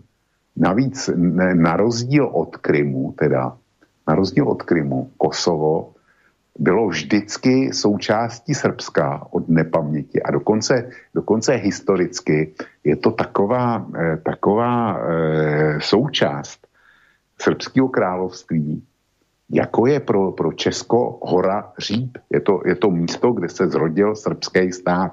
E, na Slovensku bych to přirovnal asi, asi k Martinu, jo, k Martinu a okolí, prostě takový to, to, to jádro Slovenska a Slováctví, tak, e, tak jako to, to představovalo Kosovo, Kosovo pro Srbsko historicky. A e, zatímco Krym v roce 1956, jak je dobře známo, daroval, daroval tehdejší šéf eh, Sovětského svazu, sám Ukrajinec Nikita Chruščov, daroval rodné Ukrajině eh, k výročí sovětské Ukrajiny, to bylo asi 30 let sovětské Ukrajiny, tak on, on jako se rozhodl, že daruje, daruje své rodné zemi Krym. Prostě udělal to. V životě ho nenapadlo, že teda sovětský svaz nikdy nebude a že by to někomu, někomu mohlo vadit tak se rozhodl, že Nikita Chruščov se rozhodl, že daruje Ukrajině, Ukrajině Krym. Takhle přišel, eh, přišel eh, Kiev ke Krymu, který v roce 2014 eh, si vzali Rusové zpět. A proč si ho vzali? No, protože nebyli by to udělali, kdyby nebyl Majdan, kde byl svržený řádně zvolený prezident ve volbách, který navíc udělal, udělal dohodu s militantní opozicí, která proti němu vystoupila, že budou předčasné volby, regulérní volby, prezidentské volby a e, kdo z nich vyhraje, tak prostě povede, zemi. Jenomže to byla dohoda, která byla podepsaná v 8 večer, ale v 6 hodin ráno už neplatila, protože, protože opozice zkrátka provedla násilný puč. Jo, za dobrozdání všech těch, e, kteří to podepsali, i těch, kteří to nepodepsali, ale vlastně všechno, všechno řídili. Čili aby mi bylo správně rozuměno, já jsem proti, proti použití násilí a překreslování platných hranic. To, to, to teda na každý pán. Ale na druhou stranu e, velmi dobře víš, že já na kose mám velikánský archív věcí, které se vážou k ukrajinské krizi. A jedna z těch věcí, kterou tam mám, tak je, tak je snímek z oficiálního webu eh, ministerstva eh, námořnictví Spojených států který vypsalo tenkrát tender na opravu e, gymnázia, teďko nevím, jaký to bylo číslo, v, v Sevastopolu a e, je to přímo na takzvanou severní zátokou, severní zátokou, což je, což je kotviště ruský válečný flotily. A vždycky, vždycky bylo. A ministerstvo námořnictva tam provádělo, provádělo nebo vypsalo tender na to, aby se ta škola změnila podle amerických vojenských norem, speciálně teda toho námořnictva. Takže e, zůstává otázka nezodpovězená, proč asi e, tenhle tender byl. Jo, a já si myslím, že ta odpověď Ruska, kdy, kdy si prostě Rusko, ten strategický poloostrov, protože oni by de facto ztratili eh, přístup do Černého moře. Eh, tam, eh, tam je Kerčská úžina. Přes, eh, přes tu Kerčskou úžinu dneska jde ten, ten známý most, který spojuje Rusko s Krymem eh, pozemním způsobem. A kdyby si Rusové nebyli, nebyli zabrali eh, Krym a nechali tam Kiev, aby se tam etabloval, tak dneska by tam nejspíš byla americká flotila. A z Azovského moře by vůbec nebylo možné se dostat do Černého moře. No, čítal jo. som na denníku N niekde rozbor, že teda toto Rusom naozaj vôbec nehrozilo, lebo medzinárodné právo vôbec im e, bolo na ich strane, oni nemohli len tak Ukrajinci zobrať im tú flotilu, že to, to je úplne jasné, že zbytočne ako paranoidne toto spravili Rusi, lebo nikto im nechcel nič brať. Ale, ano, a, ale pozor, ešte, ešte ťa musím v jednej veci opraviť, lebo vidím, že máš re, rezervy a miešaš hrušky s jablkami. To je to najhoršie, čo môžeš robiť, keď zmiešaš hrušky s jablkami a, a, a obídeš tamto to budapešťanské memorandum, ktoré Rusi porušili. Ja, ja, děkuju, no, počkaj, po, počkaj. Ja a ty si ešte ubro strašnú veci spravil. Ja si do toho zamotal Kosovo a teraz ty pritom ale nevieš, že to sú dva úplne rozdielne prípady, pretože kým v prípade Kosova, áno, obraná aliancia na to musela zasiahnuť, pretože tam boli, boli Albánci vyvražďovaní, tam, tam dochádzalo k zabíjaniu, vraždám, v Srebrenici, veď vieš, čo sa tam, hrozné veci sa diali tam. Tak, tak preto zasiahlo na to, preto bolo bombardovanie Jugoslávie, lebo tam dochádzalo k vyvražďovaniu ľudí. Kdežto na Kríme, nič Rusom nehrozilo, nikto im nič nerobil, ani sa ich nedotkli Ukrajinci, čiže nemiešajme hrušky s jablkami, to sú dve rozdielne veci. Obraná aliancia na to zachraňovala Albáncov pred hrôzami, ktoré im spôsobovali e, juhoslovanské vojska, kdežto na Ukrajine nikto nič Rusom, Rusom nerobil. Preto nemožno tyto dve veci spájať. No tak především Srebrenice je záležitost Bosny a Hercegoviny a nikoliv nikoliv teda Kosova. E, za druhý, e, ty víš o, své o masakru v Račaku, kdy se ukázalo, že to, že to byla albánská provokace. Dokonce to potvrdili vyšetřovatele Mezinárodního soudu Zágu, pokud vím. E, takže, takže to bylo, to bylo vylhaný a pokud jde, pokud jde o, o to, že nic podobného nehrozilo na Ukrajině, Rusům, no tak stačí se podívat na první květen 2014 v Oděse a na tu známou grilovačku v domě odborů v Oděse. Kdy prostě eh, kijevský militanti upálili, upálili všechny, kteří byli eh, tehdy v domě, v domě odborů, kam utekli před eh, jima, když, když byli ohněný po ulicích jako divá zvěř. Vedle toho je znám eh, masakr autobusu lidí, kteří cestovali z Kijeva na východní Ukrajinu a u Koršunu Ševčenkovského byly zastaveny kijevskými militanty a část toho autobusu byla postřílená. To všechno je známo, tohle. A i kdyby to pro někoho byly, byly úplné novinky, tak eh, my jsme jako Česká republika, ty jsi to zmínil, tak jsme darovali teďko 4 nebo 5 tisíc dělostřeleckých nábojů eh, eh, slavné ukrajinské armádě. A já se pořád bojím nejvíc toho, že Ukrajinci zaútočí na Donbass, zpátky na zbouření republiky. A pak nepochybně by ti, tyhle dělostřelecké granáty byly využitý nikoli k zabíjení Rusů, ale tak, jak už to Ukrajinci předvedli, tak by došlo zcela určitě k bombardování civilních čtvrtí. V Gorlovce, eh, v Doněcku, v Luhansku, ve všech těch eh, ostatních eh, městech a vesnicích, co jsou pod upolčenským komandem tak nepochybně by minimálně část granátů eh, byla určena civilnímu obyvatelstvu, tak jak už to eh, ukrajinská armáda předváděla eh, v roce 2014, v roce 2015, v roce 2016. S tím už jsou jaksi bohaté zkušenosti a Česká republika, pokud budou civilní mrtví, tak část těch civilních mrtvých půjde i na naše konto a e, minimálně tam to nebezpečí hrozí. To nikdo nemůže vyvrátit. Ani Petr Fiala, ani, ani Calamity Jane e, na Českém ministerstvu obrany, jistá Jana Černochová. Nikdo z nich nemůže zaručit, že ty granáty nebudou zabíjet civily. A jsme se dostali, dostali do téhle do situace. A nemůže to, nemůže to vyvrátit ani ono zmíněné centrum boje proti boje s terorismem a hybridníma hrozičema při Českém ministerstvu vnitra. To nemůžou, nemůžou garantovat. Čili, čili já tyhle obavy mám, vyslovuju je nahlas, nikomu je nevnucuju a doufám, že se mýlím, ale bohužel to, to jako vyloučit nejde. A teďko k těm, eh, k těm budapešským protokolům. To je taky zajímavý. Já jsem se tím zabýval, protože jsem vydával eh, ukrajinskou svodku, takhle jsme se vlastně k sobě dostali. Já jsem vydával na kose ukrajinskou svodku eh, v době, kdy skutečně ta kampaň na Ukrajině jela ve velkém.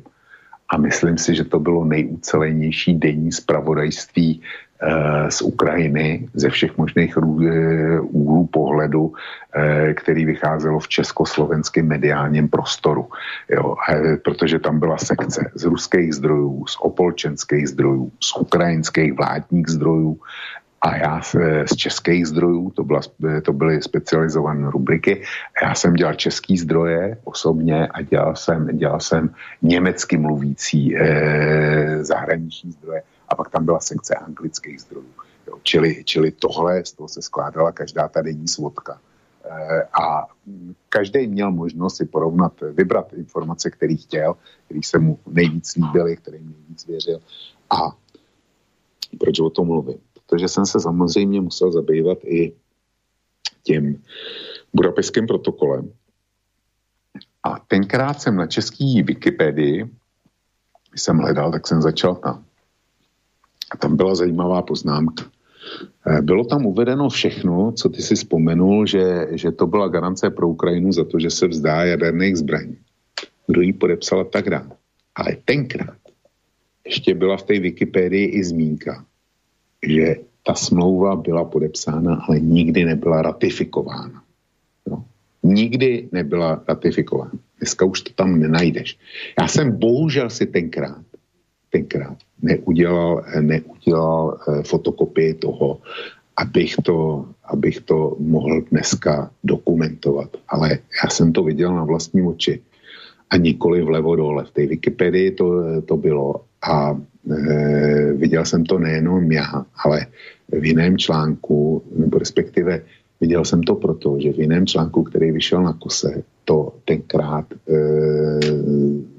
uvedl autor toho, toho článku, který se, který se Ukrajiny taky týká. Já jsem to samozřejmě nevěděl, nevěděl jako první. Jo, na základě toho jsem se začal zabývat e, těma, těma budapeskýma protokolama. Čili ano, bylo to podepsáno, ale nebylo to, nebylo to ratifikováno. A znova říkám, časová posloupnost eh, byla rok 99, humanitární bombardování Srbska a odtržení části jeho území dnešní drogově dílerské republiky Kosovo s eh, druhou největší americkou základnou v Evropě eh, jménem Bond Steel. A pak teprve v roce 2014 si Rusko vzalo zpátky Krym.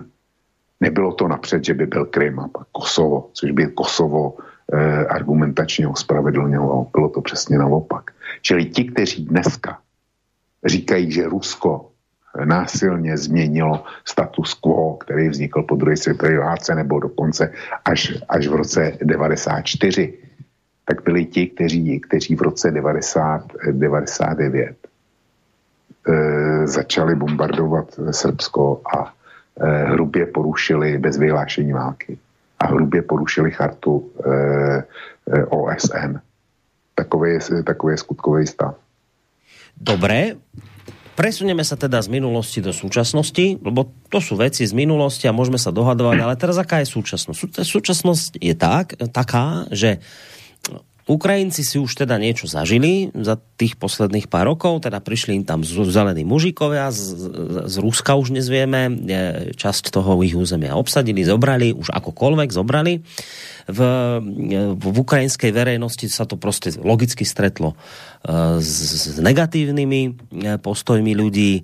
Dnes prostě asi radový Ukrajinec a podľa toho, čo čítam samozrejme, je protirusky naladený, chce ísť eh, do NATO, pretože prostě cíti, že takéto veci by sa mu nediali, keby bol pod ochranou dáždníka na to, chce ísť do Európskej únie, pretože tam je prísľub vyššej životnej úrovne a tak ďalej, a tak ďalej, a tak ďalej. Prostě Ukrajinec má zlé skúsenosti s Ruskom, aj za poslednou obdobie, aj z minulosti. Prostě chce ísť vlastnou cestou.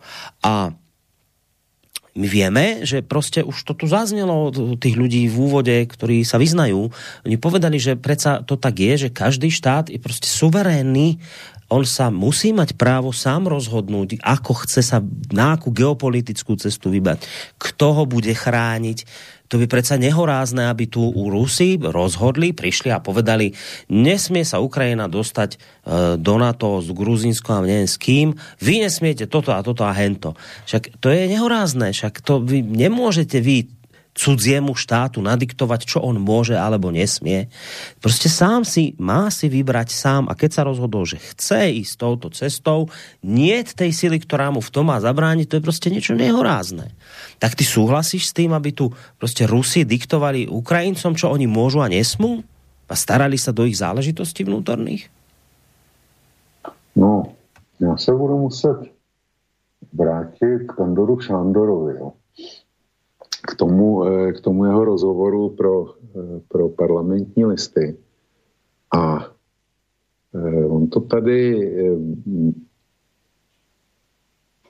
já už jsem, já už jsem ho citoval. Já už jsem ho, já už jsem ho citoval, že, že zkrátka jde o to, jde o to že Američani, že to říkají eh, američani, někteří to opouškují, ale je zajímavý, že Německo nebo Francie to, ty to zřejmě vidí úplně jinak. A Andor Šándor taky říká, každá velmoc je nervózní, když se k její hranici přibližuje a posiluje, posiluje jiná velmoc. Tohle je, tohle je alfa a omega toho, eh, toho ruského postoje. Prostě eh, NATO, Spojené státy a tak dál, ty vidí Rusko jako nepřítele, jako zásadního nepřítele. Přestože mám zajímavý údaj, eh, z celosvětových nákladů na zbrojení země NATO, těch 29 členských zemí eh, NATO, tak na zbrojení eh, vydává 55% z celku. Rusko vydává 3% z celosvětových nákladů na zbrojení. Čili e, Rusko má hospodářský potenciál Itálie nebo státu New Jersey, amerického spolkového státu New Jersey. A já se ptám, jak, je, jak může stát se třemi procenty zbrojních výdajů na světě to jsem si nevymyslel já, to, tohle tvrdí, tohle tvrdí e, švédský ústav SIPRI, a, a e, což je nezávislá, velmi respektovaná instituce. A e, jak může hrozit stát 140 nebo 150 milionů obyvatel e, bloku, vojenskému bloku, který dohromady má minimálně nějakých 800, možná 900, 900 milionů obyvatel, tak na jedné straně 150, když hodně, na druhé straně 900 milionů obyvatel. A říkám, 55% celosvětových výdajů proti 3% celosvětových výdajů. Prostě válka stojí peníze a stojí hodně peněz. Armády, armády přirozeně taky v mírovém stavu. A jak to, že my jsme tak vyděšený, vyděšený z někoho, kdo má hospodářskou sílu Itálie a e, vydává 55 e, děleno třema, to je, to je tuším 18, jo. Tak vydává 18krát méně než e, ten spolek vojenský, kterýho Slovensko i Česká republika je členem. Já se ptám. Já, no ja ti odpoviem, my sa nebojíme, však vidíš, že sa nebojíme, veď my sme zamietli všetky ruské ultimáta, my sme, teraz sme im dali e, na papieri, že im kašleme na hlavu, my sa ich nebojíme. Nám vadí, vieš čo nám vadí? Niekto to popísal, pekne to popísal v denníku N, myslím, že predstav si ty vlčko situáciu, že len preto, že si sa narodil pár kilometrov na východ, že aké my máme šťastie na Slovensku, v Čechách a niekde, že my sme sa mohli slobodne rozhodnúť, že chceme ísť do NATO a nikto nič nám. A teraz len preto, že si sa narodil pár kilometrov viacej na východ, tak nejaký agresor z Ruska ti zabráni vstúpiť do NATO. Že aká to je nespravodlivosť? Že to je strašné. Človek by plakal plakal by od dojatia tej nespravodlivosti, ktorej sa udialo tým Ukrajincom, ktorí chcú a niekto im v tom zabráni len preto, lebo sa narodili pár kilometrov na východ. Nie je to hrozné? No, je to hrozný, ale já se znova vrátím e, k Afganistánu. Představ si tu hrůzu těch Afgánců, který někdo zabránil, aby se stali taky členem NATO nebo přidruženým členem NATO. A on dokonce tak zblbnul, že e, prostě přinutili celý na to kůtěku ze své vlastní země. To teda eh, ty musí z toho mít, eh, mít obrovský trauma. Ale když se teda bavíme o té o nedotknutelné státní suverenitě, tak eh, já se znova vrátím k tomu, co ty považuješ za dávnou a dávnou historii. To je zálitost Grenady. A je zajímavý, že teda pro malý ostrovní stát, který nemohl Spojený státy v žádném případě ohrozit, tak eh, jako Grenada to právo na to vlastní určení a rozhodnutí o tom, s kým se bude kamarádit a čeho bude členem, tak, tak nemělo. Zjevně to též právo nemá Venezuela a už vůbec ne Kuba. No počkaj, nemá, lebo to je, to je kacírska otázka, ktorú si musím klásť, že, lebo to už zaznelo, myslím, že to Riabkov povedal, že ak sa zhoršia teda vzťahy s, s Spojenými štátmi, tak si budú budovať teda vojenskú infraštruktúru na týchto spomínaných, v týchto spomínaných krajinách ako Venezuela, Kuba. No tak ja neviem, čo mi teraz rozprávaš, hada mi nechceš tvrdiť, že Ukrajinec má právo nastúpiť, kde chce vstúpiť a nikto mu do toho nemôže hovoriť nič a Kubánec len preto, lebo sa narodil pár kilometrov niekde chudák inde, tak nevodaj by mu Spojené štáty zabránili, však tak počka, tak buď, buď teda to platí absolútne, alebo potom to neplatí. Či, čo mi teraz rozprávaš, nerozumiem. Však iste, určite, že keď to dovolíme Ukrajincom, tak to potom musíme dovoliť aj Kubáncom a Venezuelčanom, nie? No, e, tak by to sice platit mělo, ale já, má, já se obávám, že to neplatí a mám před sebou otevřený rozhovor, eh, který vedli, nevím kdo, prostě ruský média a vedli eh, s Dmitriem Medvedevem, eh, bývalým prezidentem Ruska, potom premiérem dvojnásobným a dneska zastupuje Putina v Národní bezpečnostní radě. Jo. A ten, ten se dostal i na tohle, na tohle otázky je to sekce o ruských raketách na Kubě a ve, ve, ve Venezuele. Velmi důležitá odpověď zazněla na téma možného rozmístění ruských zbraní v blízkosti hranic USA v Latinské Americe. Dlouho se o tom hovořilo jako o, o hypotetické ruské reakci na neúspěšné rozhovory o strategické stabilitě. A Medveděv říká, Rusko nemůže vytvořit své vojenské základny na Kubě a ve Venezuele, protože to odporuje zájmům těchto států. Kuba a Venezuela jsou nám blízké země, naši partneři, země s nezávislou zahraniční politikou.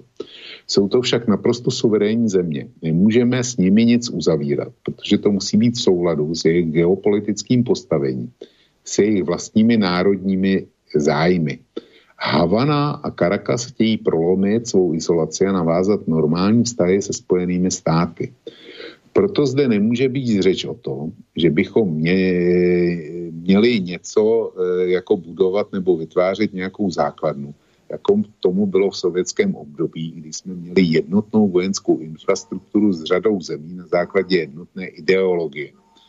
Navíc takové řeči vyvolávají ve, svět, e, ve světě napětí. S některými státy máme určité dohody o přítomnosti našich vojáků se Sýrií, ale předbíhat a říkat, že tady chceme základnu, nebo že jsme se dohodli, to je naprosto špatně. Ale ja nerozumiem, prečo to Medvedev hovorí, veď Spojené štáty, oni, oni nerozumejú, prečo Rusi majú problém s tým, keď e, bude Ukrajina v NATO a bude tam mať povedzme aj zbrania americké, však oni sa, veď im to, tí Spojené štáty im to vysvetľujú, že vy sa nemáte čoho báť, my sme obraná aliancia. Ja neviem, že prečo by sa mala nejaká Kuba alebo Venezuela obávať, že si to rozháda so Spojenými štátmi, veď Spojené štáty samotné hovoria, že s týmto problém nemajú. Oni nevidia problém na Ukrajine, tak prečo by ho mali vidieť na Kube? Však oni no. sú presne tí, ktorí hovoria, kľudne každý choďte svojou cestou, každý ste suverený štát, môžete si vybrať, my s tým nemáme problém. Ja nerozumiem, čo teraz Medvedev rozpráva. Vôbec no, to spomína. Tak, já jsem připravený na tohle, protože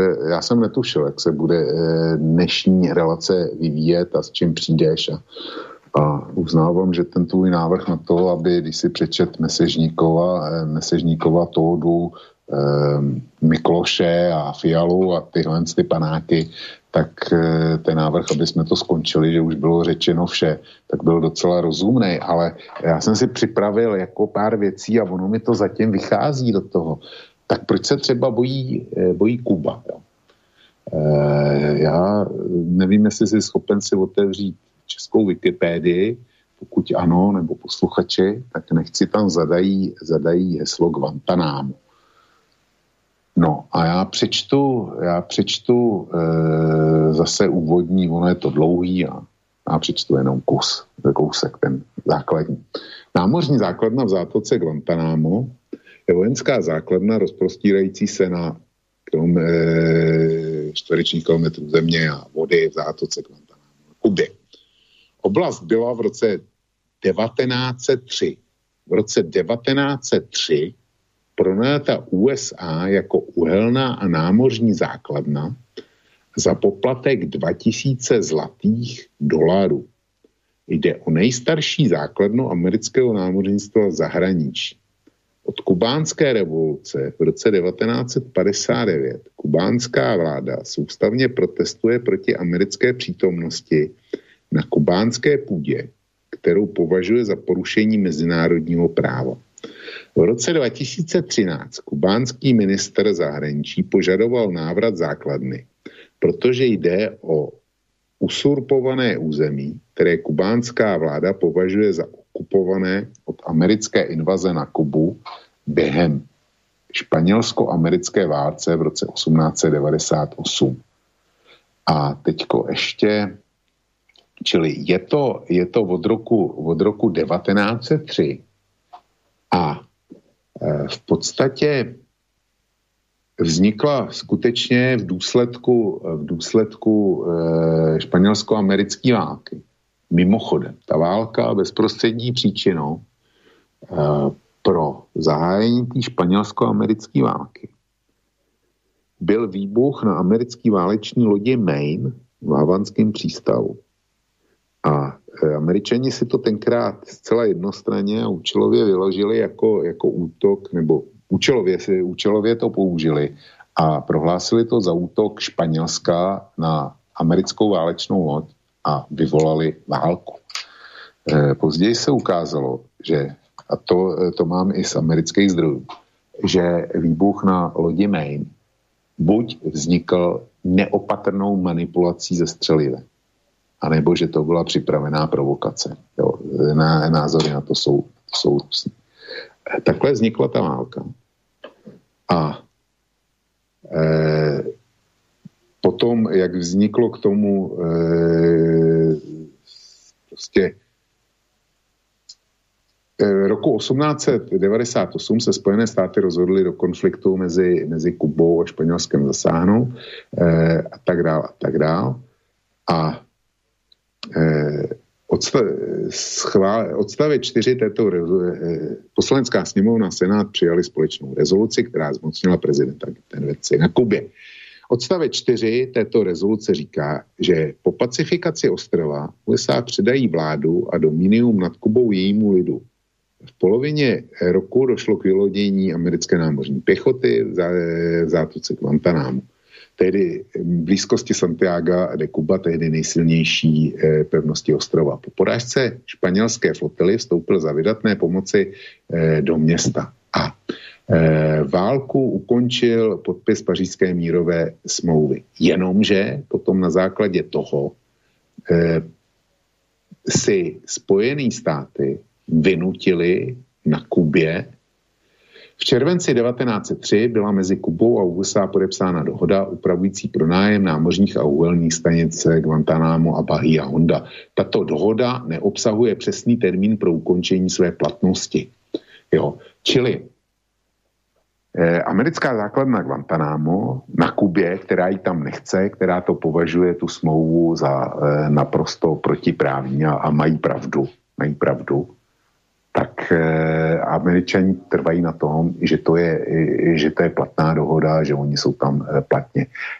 Čili tím tě odpovídám já na to, jak to vidí Spojené státy, když jde o eh, suverenitu jiný země a na to, jak podle nich má nebo někdo nemá právo zasahovat do vnitřních záležitostí cizích. Čiže mi hovoríš vlastne to, že to, čo oni, čomu oni nerozumejú v prípade, ako by nerozumejú v prípade Ruska, Ukrajiny, veľmi dobre tomu rozumejú, keď ide o nich. Přesně tak. Ale to vyzerá, počuj, ale to potom vyzerá, že to sú katastrofálne dvojaké metre. A no, vyzerá to Borisku, trošku pokrytecky. Eh, Borisko, asi jo, asi jo. A eh, já se znova musím vrátit k tomu prohlášení prezidenta Zelenského. Tadle, tadle relace opravdu, já jsem byl připravený skončit, skončit ve dva, eh, začali jsme ve 20.30 a v, v 21.03 po té písnice jsem byl připravený vypnout počítač a jít dělat něco jiného, než vysílá hodinu vlka. Ale ty se mě zeptal a já jsem, já jsem si vzpomněl na ten, na ten, na ten výrok prezidenta Zelenského. Hmm. Jo, a já za to nemůžu. Já prostě, pánové, pánové Toda, Mesežníkov, Korčok, Fiala a, a další a další mi e, nejsou z to vysvětlit, nebo oni, oni na toho Zelenského ještě ani nereagovali.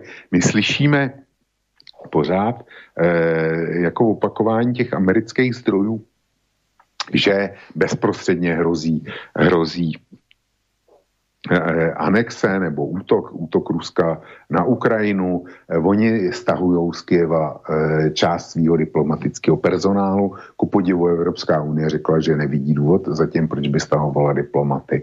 Jo. Česká republika taky má připravený evakuační plán a já nevím, co všechno. Jo, ale američani, Britové, Britové stahujou stahují svý lidi, Kanada, eh, jo, všichni tihle, ty, ty prostě, ty, který tvrdí, že, že ta agrese je na spadnutí, tak e, stahují svý diplomaty. A e, Zelenský přitom tvrdí, no ono to, ono to je stejný jako před rokem. Z mého hlediska se nic nemění. Tak ať mi někdo ať mi někdo vysvětlí, jak je to s tím Zelenským. Já už jsem, já už jsem nabít, nabít několik možností, že to je Putinov agent, že se zbláznil, že, že nedorost svý, svý úloze a nebo e, jako oni tam na tom východě jsou zvyklí hodně pít, tak, tak třeba e, když šel před ten mikrofon a televizní kamery, tak byl namazaný. To, to všechno může být pravda a tisíc, nebo koronavirus ho dostal a má těžké a, a neví, co povídá. Jo. E, nevím, to, to e, prostě, ať mi to někdo vysvětlí, ale ať mi to, ať mi to vysvětlí tak, abych tomu já se svým jednoduchým uvažováním rozuměl nic víc. No je to také zvláštne. Ideme si trošku oddychnúť, iba krátko, dáme si takú pra, pra, krát, krátku hudobnú prestavočku, ale to, no, tak, aby sme sa nad tým trošku zamysleli, čo tu teraz zaznelo, lebo je to také zvláštne naozaj, že keď to tak sleduješ toho Zelenského, že ja už mám chvíľami pocit, ako keby on upokojoval tých západniarov, že počujete, ale že na, naozaj to tu nie je také vážne, ako rozprávate až do konca ja už teda začínam sa tak, ne, hrozná myšlienka ma napadla, už začínam pomaly tajne ukrývať zlosť, že taká neuveriteľná myšlienka ma napadla, že ako keby si ten západ ešte viacej prijal nejakú napätú situáciu silou mocou na tej Ukrajine. Nejako tak mi to z toho vychádza, no až som taký šokovaný, že vôbec takáto myšlienka mi vôbec napadla že ako keby všetko preto robili, aby to tam bolo napäté a teraz ten, e, ten Zelenský tak sa čuduje, pozerá a vraj, počujete, ale ono to nie je zase také hrozné sa upokojeme trošku. A aj ten jeho poradca tam hovorí, počujete, ale však Rusi sú na svojom území, oni mô, naozaj môžu toto robiť, že nič nerobia zatiaľ zlé. A teraz, Putin a teraz ten Biden vraví aj tam s tým Johnsonom, že nie, nie, to je veľmi je to zlé. To vy tomu nerozumiete, oni za chvíľu na vás zautočia. Tak, tak čo potom na tým rozmýšľam, čo toto je, že ten, potom ten západ to chce, či ako to je, no neviem, nerozumiem tomu, až také myšlienky hrozostrašné mi chodia, že radšej to poďme zahrať ako pesničkou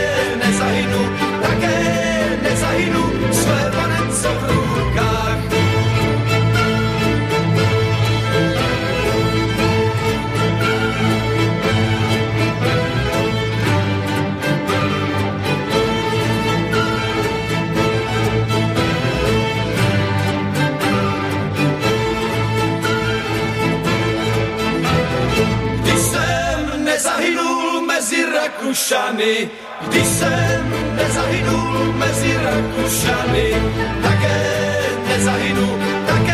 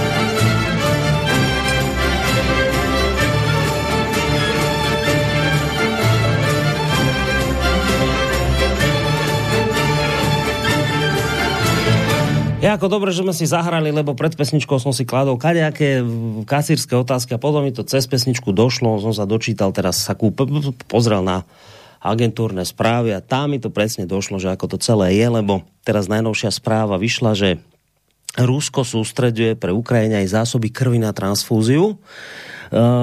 A v správe sa konštatuje, že Rusko sústreduje v blízkosti ukrajinských hraníc okrem vojakov a techniky aj zásoby krvi na transfúziu a ďalšie zdravotnícke vybavenie pre agentúru Reuters. To pod podmienkou anonymity vyhlásili traja predstavitelia z prostredia americkej administratívy s tým, že ide o dôležitý indikátor ruských vojenských príprav na prípadnú inváziu na Ukrajinu. Pochopil som, že vlastne ten Zelenský sa správa takto preto, lebo nemá, nemá on dostatočné informácie, e, preto on prostě sa takto správa, že, že on si myslí, že sa nič nedeje, ale, ale v skutočnosti, keby mal tie informácie, ktoré majú Američania, tak by bol sám vyplašený a nemal by taký kľud, aký má teraz. Čiže Vočko, o tom toto je, že on, ten Zelenský, nemá dostatok informácií. Už si to pochopil aj ty asi. No nepochopil, protože já tě za chvilku přečtu poslední prohlášení Zelenského, který jsem, který jsem v mezičase při té písnice, jsem se k němu dostal. Ale nejdřív tě přečtu ještě něco jiného. Vrátím se k generálu Šándorovi, k tomu rozhovoru, z kterého už jsem něco četl. A teďko, jak on, on bezprostředně vyhodnocuje tu hrozbu toho ruského útoku. Už měsíce slycháme, že se Putin připravuje na invazi na Ukrajinu. Jaký to však dává smysl z vojenského hlediska? Ukrajinci se vyzbrojí, byla by to asi pěkná řežba, stojí mu to opravdu za to. A Šándor říká, smysl to nedává žádný. Kdyby Rusko chtělo zabrat jeho východní Ukrajinu, mohlo to udělat už dávno. A nikdy nic takového nevykazovalo. Všichni ti, co, a teď poslouchej, všichni ti, co čtou satelitní snímky a rozumějí tomu, musí dobře vědět, v jakém rozložení ruská armáda na té hranici je. Jak daleko jsou od svých domovských posádek. Zda budují nějaké mezisklady pro zásobování, což by vykazovalo známky nějakého konfliktu. Když se dívám na těch málo snímků, které vidíme, ruská armáda ani není rozmístěna takzvaně mimo boj. Se, seřazena jakoby na nástupišti. Po mém soudu to nevykazuje žádný prvek toho, že by byla připravena k útoku tak, aby zautočila na jihovýchodní Ukrajinu. Na druhou stranu by nebylo zase tak složité, aby se do této situace přetransformovalo. Utočit z Běloruska s počtem vojáků, který se tam nachází, tak aby šli na Kiev a takzvaně sevřeli v kleštích Ukrajinu, z hlediska vojenského nedává smysl. Ukrajina je velká země a ur, určitě by se západ Ukrajiny bránil vel, velmi vehementně. To říká generál Šandor. Pro mě je klíčová, je klíčová ta informace, že on, který jako bývalý vrchní vojenský zpravodajec, snad rozumí vyhodnocování družicových snímků a konstatuje, že tomu nic e, jako tej, tej agresi, že to, že to z těch snímků naprosto nevyplývá. A teď je teďko odbočit. Mm. E, v týdnu jsem vydal další ukrajinský článek, který jsem nepsal já, ale psali ho na sobě nezávislé dva dva jiný autoři Kosy, já jsem ty, ty jejich příspěvky sloučil do jednoho materiálu. A v tom jednom se jeden z nich zabýval místama soustředění těch ruských vojsk, tak jak jako jsme ohromovaní, že jsou u hranic Ukrajiny, těch 100 nebo 130 tisíc vojáků. No a on se zabýval teda lokací těch posádek, které jsou známí. A e, vyšlo mu, že v jednom případě je to 300 kilometrů od, od ukrajinských hranic a v druhém to je, teď mi vypadlo to město, kde to je, moje chyba, a e, v druhém případě je to, je to u Voroněže, kousek od Voroněže, ale tam je velký vojenský poligon, kde tradičně cvičí ruská armáda. Já nevím, kde vy na Slovensku máte váš největší cvičák, v Česku je to No, no, tak něco, něco takového, prostě jako u vás, to je tenhle vojenský prostor, u nás Doupov nebo Dobrá voda, jo, e, čili takový ty, ty tradiční cvičáky, tak e, tam jsou soustředěny ty hlavní, e, hlavní teda svazy, který by napadly tu Ukrajinu. Ono to je 250 v jednom případě a v druhém případě 300 kilometrů. Mě překvapil Petr Fiala, opravdu z českých hranic, slovenských hranic s Českem, a, a... na, Slo- na slovenské hranice s Ukrajinou je to jenom 300 km. Těž ma to zaskočilo. Já mám těž pocit, že to bylo dáko málo.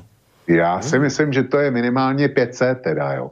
Ale e, nechci se přijít, nechci se přijít a... Ještě by to mohlo být tak, počuje, že či si ten Fiala neanektoval část slovenského územia, že povedzme niečo už rátal, čo je naše a už mal počít, že to je české, nebude on nějaký zakuklený tento, že nechce nám nějak území zobrať, že? Lebo to dal málo, 300 to ne, nevychádza podle mě. Podle mě taky ne, ale že bychom, já, já teda nemám žádnou povědomost, že bychom to zabrali až, až někam. Ale či on sa s tím už nepohráva tento, že sa nějak tak inšpiroval od Putina a teraz povedzme, že časť, jo, ani, ne, ani nedomyslíme, či už nechce čas Slovenska zobrať. Fiala. A preto sa preriekol a povedal 300 kilometrov. No.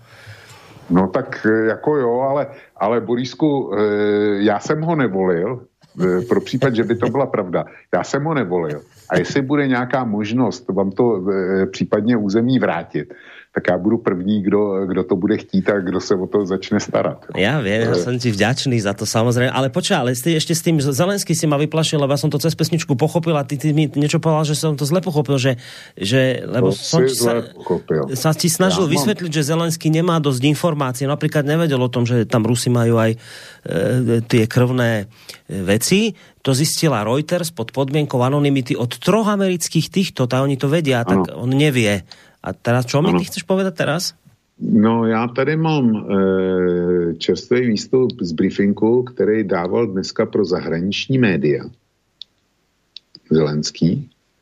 A e, centrální myšlenkou je, že Zelenský prohlásil, že Rusko napadne Ukrajinu, pokud se ho pokusí Ukrajinci svrhnout. A já budu citovat zase do slova. Jo. Největším rizikem pro Ukrajinu, a zde jsme jednotní se všemi partnery, je neudržení země pohromadě, destabilizace uvnitř země. Ekonomice věnuje velkou pozornost. Nedůvěra v prezidenta, moudrost a právo činí naši zemi silnou. Dů, teda důvěra v prezidenta, moudrost a právo. No to jsou věci, e, činí naši zemi silnou, jako Ukrajinu. Ukrajina, moudrý prezident, e, teda ukrajinský prezident moudrost na Ukrajině a, a ukrajinský právo činí Ukrajinu silou. No budiš. Pokud máme sjednocený lid, armádu a stabilní vládu, riziko eskalace ze strany Ruska se výrazně sníží. Nekontrolovaná činnost bezpečnostních složek Nepokoje v ulicích jsou součástí plánu sousední země, která může přijmout určitá opatření, řekl Zelenský. Dodal, že riziko destabilizace ne, ne, nepřichází pouze z Ruska, ale také od ukrajinských elit, čímž jasně narážel na Petra Porošenka. Eh, rizika způsobují představitelé některých politických elit v naší zemi, kteří se věnují svému osobnímu PR na našich ulicích nevidím potečky, žádné nejsou. Bohužel musíme konstatovat, eh, že v zemi není nikdo, kdo odjel na dovolenou je tu klid. Někdo se vrátil, neklid, nebo někdo se vrátil a náhle vznikl neklid nebo zablokovaný parlament. Potřebuje peníze na covid, těm lidem je to jedno. Jsem rád, že jsem nepřišel z politiky. Je jim to jedno. Válka je válka, biznis je biznis. Zabývají se oportunistickými věcmi a rozdělují se. Považuji tyto lidi za dějice, eh, dědice toho, co bylo eh, v Sovětském svazu, eh, za oligarchy. Podle něj může dojít k nějaké akci ze strany sousední země, pokud se situace na Ukrajině vrátí na úroveň roku 2014, tedy začnou masovní nepokoje. No, čili, čili on to ten, ten Zelenský buď je blázen, a nebo eh, to vidí úplně jinak, než ty, ty naše jedině, jedině správní. Jo. A teďko e, mě nějaký ten Mesežníkov nebo, nebo e, ten Toda hovořili o tom, že Rusové jako závidí Ukrajincům, jak tam mají tu demokracii. No, no, no, no, no, no. No toho sa Putin pra... najviac bojí. Putin sa vie, musím ti to ano. pripomenúť, si trošku pozabudol. E, Putin sa bojí najviac toho, že Ukrajina bude úspešný príbeh, lebo teraz aj niekto, nie, niekto na Ukrajine vyhlásil takú otázku si dá, že a prečo by sme my nemohli byť druhé Švajčiarsko? A to dobrá otázka. A teraz Putin sedí tam na tej Ukrajine, na to, v tom Rusku, on si tak vraví, že že oni vstúpia do Európskej únie, začne sa im dariť, teraz vstúpia do NATO, aj tam sa im bude dariť, všetko sa bude dariť. Druhé Švajčiarsko a moji doma Rusi uvidia teraz tých šťastných Ukrajincov, ako oni chodia, zarábajú peniaze, na krásnych autách chodia, pekné ženy majú, všetko bude, zdraví budú, všetko bude nádherné a on si teraz ten Putin vraví, že bože môj, však veď to, a tí Rusi prídu za mnou a povedia, že tiež chcú ísť do NATO a do Európskej únie, keď sa tam tak dobre darí, tak z tohto má Putin veľký strach, preto on jednoducho nechce, aby e, išla do NATO a do EU, lebo, lebo tam sa bude Ukrajine dariť a bude prosperovať a to Putin nechce, lebo to budú žiadať potom aj Rusi od neho.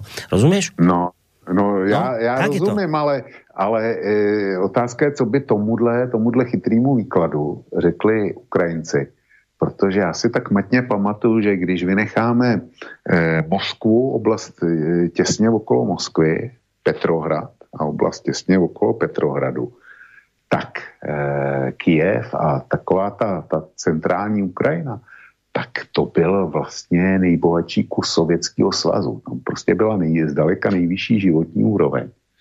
A když se podívám na poměry dneska na Ukrajině, tak se mi nechce věřit, že by průměrný Rus mohl Ukrajincům cokoliv závidět. Životní úrovní počínajíc příjmama, energetickou bezpečností, až, až teda e, konče demokracií, výkonem, výkonem demokratických práv a tak dále. To si myslím, že teda Rusko e, bude úplná Amerika proti tomu, co se děje v Kijevě nebo na Ukrajině. Já jsem nebyl ani v Rusku, ani na Ukrajině, ale myslím si, že průměrný Rus rozhodně teda eh, v historicky krátké době Ukrajincům nebude mít co, nebude mít co závidět. Jo. To, to, prostě, to prostě nejde, ale ten, ten Zelenský, ten, ten jako skutečně neví, neví, která by je. Ale Eh, tam, eh, když jsme teda narazili na to, že nějaký ten Toda nebo Mesežníkov říkali právě tohle, že ty, ty Rusové budou závidět a jak je, jak je demokracie na Ukrajině, tak eh, určitě si zaznamenal zprávu, že na Ukrajině vznikají jednotky teritoriální obrany a mini kvůli jako ruské hrozbě a že mezi obyvatelstvo jsou distribuované zbraně tadyhle pro ty, pro ty teritoriální dobrovolníky. No a já se dopustím, dopustím říšné myšlenky. A tak, jak Ukrajinu sleduju, tak si myslím, že to rozdávání zbraní obyvatelstva tak e, bude mít dva důsledky. První důsledek bude, že z Ukrajiny zase budou proudit do Evropy e, zbraně ilegálníma kanálama, protože když se to dostane mezi obyvatelstvo, tak je otázka, jak je potom dostat zpátky, že jo, ty kvéry. A za druhý, že nejspíš, z toho bude, e, druhá myšlenka je, že z toho asi bude profitovat ukrajinský e, podsvětí, eventuálně místní e, oligarchové, kteří si ohlídají, aby ty zbraně dostaly především jejich klamy. A e, je to militarizace Ukrajiny. která velice snadno ve svém konečném důsledku může vést k jejímu rozpadu. No, Dobre, no ale tie zbraně rozdávají za účelom demokracie, aby tam posilnili... No jo, ale když, ty, když ten Rus nepřijde, tak co? Máš kvér doma ve skříni, štvě soused, děsně tě štve, nebo, nebo nejsi schopen, nejsi schopen no. prosadit svý právo no tak vezmeš te, tak tě může napadnout, že vezmeš ten kvér, naladuješ tam zásobníky náhradní, dáš do kapsy a jdeš, jdeš si to zařídit. Jo. No ale to můžeš pustit z hlavy, lebo Rus príde. Biden povedal, že do troch týždňov je tam, lebo čaká len, kým zmrzne pôda. Tak to, no, Rus príde. A teraz, že vážne, ale počúvaj, nemôže to tak byť, že a to som niekde čítal a zase v smečku, že No, že, pre, že čo sa stalo teraz vlastne týmto, že Západ sa zomkol a v podstate, kedy si, ty si iste pamätáš, povedal, myslím, že to bol francúzsky, čo, čo bol Macron, alebo to bol ešte Hollande, keď povedal, asi Macron to bol, že NATO sa nachádza v stave mozgovej smrti. Pamätáš si takú hrešnú Macron, to, Macron to povedal. A teraz, teraz títo komentátori vravia, že ale to na to naozaj bolo v takom stave tej mozgovej smrti. Fakt sme už mali pocit, že sme sa tak nejak vyprázdnili, že nič, nejak to upadá. A teraz ako prišlo toto, táto provokácia bezbreha od Putina, tak prostě na to ako keby chytilo druhý dých. Pozri, čo, čo, čo sledujeme okolo seba. Všetci, čo sú teraz v NATO, pomáhajú ako vedia, nosia zbraně, Nemci poslali prilby, no to je hamba, tak im povedali Ukrajinci, že ešte aj vankuše by mohli poslať, ale vy posielate granáty, všetci posilňujeme, my ideme zobrať tisíc vojakov na to ku nám, a naozaj si tak pomáháme, pekné to je, na to prosperuje. A teraz počuje, čo sa stalo. Putin sa zlákol. Putin v podstate, on, to Putin tu presne píšu v smečku, ti prečítam názov článku od e, Niny Sobotovičovej, tiež odborníčka, redaktorka, Putin vzkriesil NATO. Zľakol sa ultimáta, ktoré dala západ Ukrajina. Že Putin prostě ne, ne, neuhral dobre tú hru. On chcel nás zastrašiť, chcel nás vyplašiť, chcel neviem čo, neviem čo a presný opak sa mu, do, do, sa mu podaril. On vzkriesil na to, Teraz na to je, však sa pozrie, ako to funguje krásne. Všetci si pomáhame, nádherné to je. Tak vzkriesil na to, keby len to, ale on teraz zároveň vidí, že no prerátal sa, však, však už teraz tá Ukrajina je vyzbrojená, tak zlakol sa, však možno aj preto teraz e, ešte, ešte nezautočil, lebo teraz už nevie, však čo má teraz robiť, vieš, keď už sme takýto pripravení na boj, v podstate, keď už tí Ukrajinci majú zbraně. No ale teraz kľúčová otázka je, Vočko, táto, ktorá zaznela, aj pán Mesežníkov to povedal v úvode, no ale on dával nereálne ultimáta, robil ramena, frajera zo seba a teraz on nemôže stratiť tvár.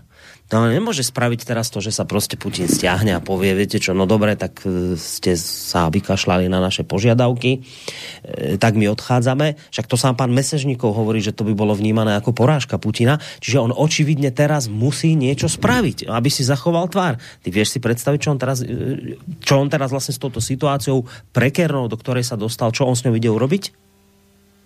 No, Putin rozhodně není, není ve snadné situaci. Jo. E,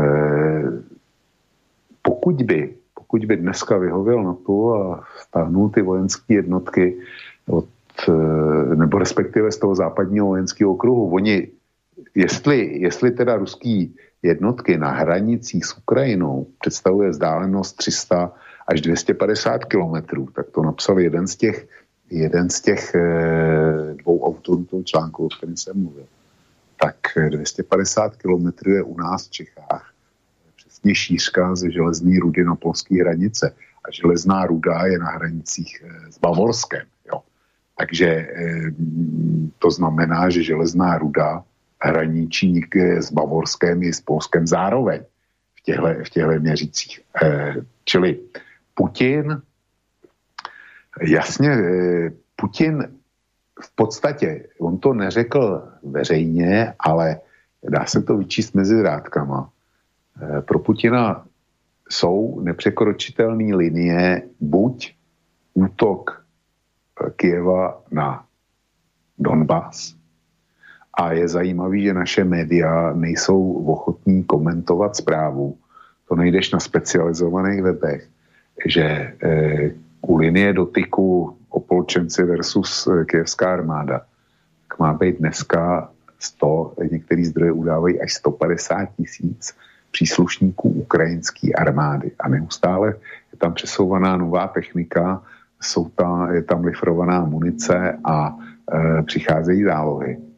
Takže pokud by Kiev e, zautočil na ty dvě opolčenské republiky, tak si myslím, že ruská armáda by se do toho dneska už vložila zcela, zcela jasně.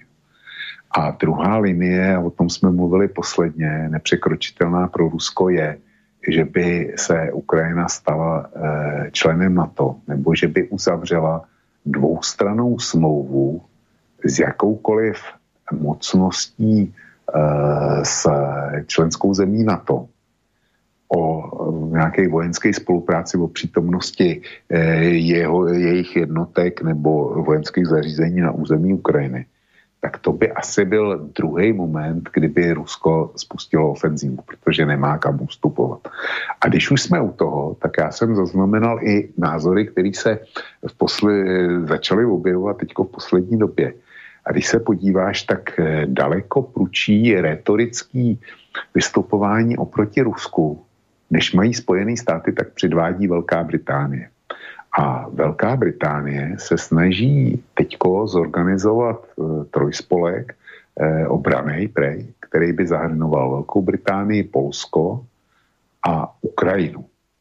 A je to, že ty země k sobě mají blízko, že mají stejný zájmy a tak dál a tak dál. A skutečně ta britská retorika vůči Kremlu a Putinovi osobně je už ostřejší než to, co slyšíme ze Spojených států. Je to s podivem, ale je to, je to prostě tak. A e, jestli ti dobře rozumím, tak ty říkáš proč, co je v pozadí toho, že, že to NATO takhle stupňuje a že, že, že prostě je najednou takhle akční a že, že se jako dalo, dalo dohromady. Já si myslím, že ten důvod je celkem jednoduchý. E, na to jsou především a zejména Spojené státy. Pak není dlouho nic. Ještě není nic, zase není nic. A pak, e, pak, jsou, pak je Británie, e, Německo a Kanada.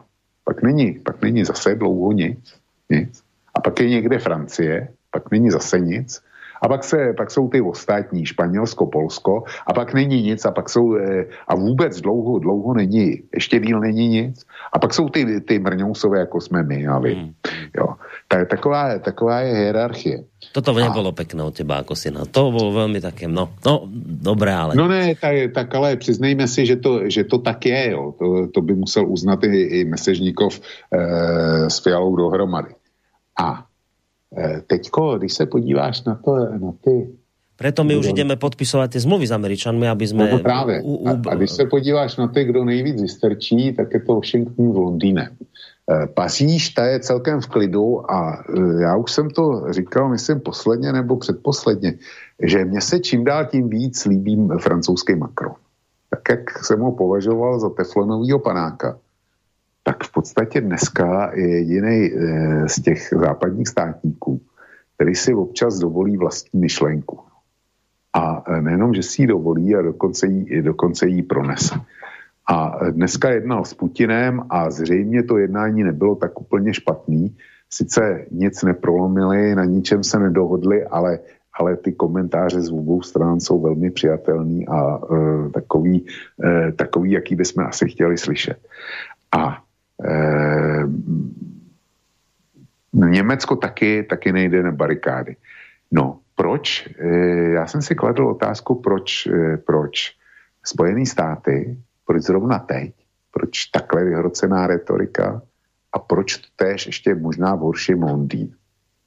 No a vyšlo mi z toho, že Joe Biden, když jsem se díval na průzkumy, jak si stojí, tak ten poslední z tohohle měsíce Eh, ten konstatuje, že eh, s jeho politikou nesouhlasí 650% Američanů. To znamená, že by, že by dneska volby prohrál, když by, když by byly. On má, on má letos ty takzvané poločasové volby, ty budou na podzim, tuším listopad, a tam e, nepůjde o prezidentství ještě, tam půjde jenom o nový složení e, obou komor e, kongresu. A je jasný, že ve obou komorách mají, mají demokrati většinu. No a jestli to půjde takhle dál, a protože eh, Biden začíná být krajně nepopulární a eh, v podstatě lidi ho mají jako selhávače, zejména teda, co bude dovnitř. A tomu napomáhají ještě, ještě hospodářský data, jo, momentálně. Tak jestli to bude takhle dál, tak ty volby prohraje a ztratí podporu kongresu a bude, bude jako nahej v trní, jo, při svém vládnutí. Neprosadí jediný zákon a, a bude muset vládnout přes dekrety a, a, a to je velmi nesnadný. A pravděpodobně mu zase nebude odsouhlasený rozpočet a, a tak dále, a tak dále. Čili má tyhle starosti. Když se, když se podíváš na Borise Johnsona, tak ten je na to možná ještě hůř. Já jsem vždycky tvrdil, že Boris Johnson je podvodní lhář a prostě vůbec pochybná existence. No a najednou, najednou se to ukazuje v plné nahotě je vyšetřovaný Scotland Yardem a je vyšetřovaný, protože v době, kdy on sám uvalil na Británii lockdowny, tvrdý lockdowny a, a e, policie rozdávala pokuty a e, Britové nikam nesměli. Tak Boris Johnson e, pořádal v, v baráku ministerského předsedy, prostě pořádal mejdany, chodil na párty a tak dále. Prostě klasický kázání vody a pití vína a to, to pití vína doslova. A dokonce to vypadá, že eh, mu poslušnost vypovídají i jeho vlastní poslanci. Takže ten hraje o svou, o svou holou existenci. My jsme se bavili o tom, že Ukrajina je na tom tak, že by se nějaká šikovná válčička, eh, zejména pokud by byla vítězná, hodila. Ale ona by se ta, eh, ukazuje se, že ta šikovná válčička by se velmi hodila i úřadujícímu prezidentovi Spojených států a jeho straně, eh, kterým hrozí prohra v nadcházející volbách. A snad ještě víc, že by se šikovná válčička, zejména když by tam eh, nekrváceli jejich vojáci, hodila, hodila Velký Británii a je, jejich současnému eh, premiérovi lháři a podvodníkovi Borisi Johnsonovi. Takže kdybych já měl hledat nějaké vysvětlení pro ty ultra radikální postoje, tak bych je hledal především tady. No, e, k tomu hroznému, čo si povedal, že dlho nič a potom my úplne na konci. E, tam chcem, aby to zaznelo, že práve preto my teraz ideme s tými Američanmi asi podpisovať tú zmluvu, aby sme už konečne niečo znamenali. Lebo keď podpíšeme zmluvu so Spojenými štátmi americkými, tak už budeme, už nás budú asi teda brať, že už sme viac, ako sme boli doteraz. Takže z toho máme radosť. A, a proto s nima podepíšete smlouvu horší, než, než byly moskevský protokoly. Jo? No, to by sa dalo o tom diskutovať, že je to naozaj horšie. Nedalo, nedalo, no. Borisku, já jsem, já jsem čet obojí. Nedalo, no. bohužel nedalo. No, no, dobre, ty si tu páchaj terorizmus, keď chceš. No a, a druhá vec, to som, čo si to hovoril, že, lebo to je novinka, že že čo, že Ukrajinci majú nejakých vojakov a, a, a vojska a, a, a techniku niekde sústreďujú? No, e, na odborných serverech, který, který rešeršují denně situaci na Ukrajině, no. Rusku a tak dál, tak najdeš, e, najdeš e, jaksi informace o tom, že někdo tvrdí, že Ukrajinci soustředili u Donbaské hranic 100 tisíc svých vojáků, no. někde, že tam je v podstatě celá ukrajinská armáda, někdo tvrdí, že tam mají 150. A to je... Já, to je pri Donbase a to je, ako je to ďalej, ja, neviem sa ja orientovať týchto, to je ako ďaleko to od ruskej hranice? To bude... Já nevím, kolik je, kolik je šířka té donbaské enklávy, ale já bych to odhadoval tak na, na maximálně 100 kilometrů. Je tak, lebo, no, lebo to je zvláštne. No. Já vím, proč se ptáš, no. Ne? Tak to, počkaj, tak to potom môžu aj Ukrajinci zhromažďovať vojska pri ruskej hranici? No, ale u nich, u nich je to akt zákonné sebeobrany a dělají si to na svém území, ne? No, ale na svým, sú, no, ale... na svým území si přece můžou dávat vojáky kam chtějí. No já, ne, já nechcem mať prosté otázky, ale však potom sa, a nemôžu sa rovnako aj Rusi na svém území zhromažďovať ako Ukrajinci?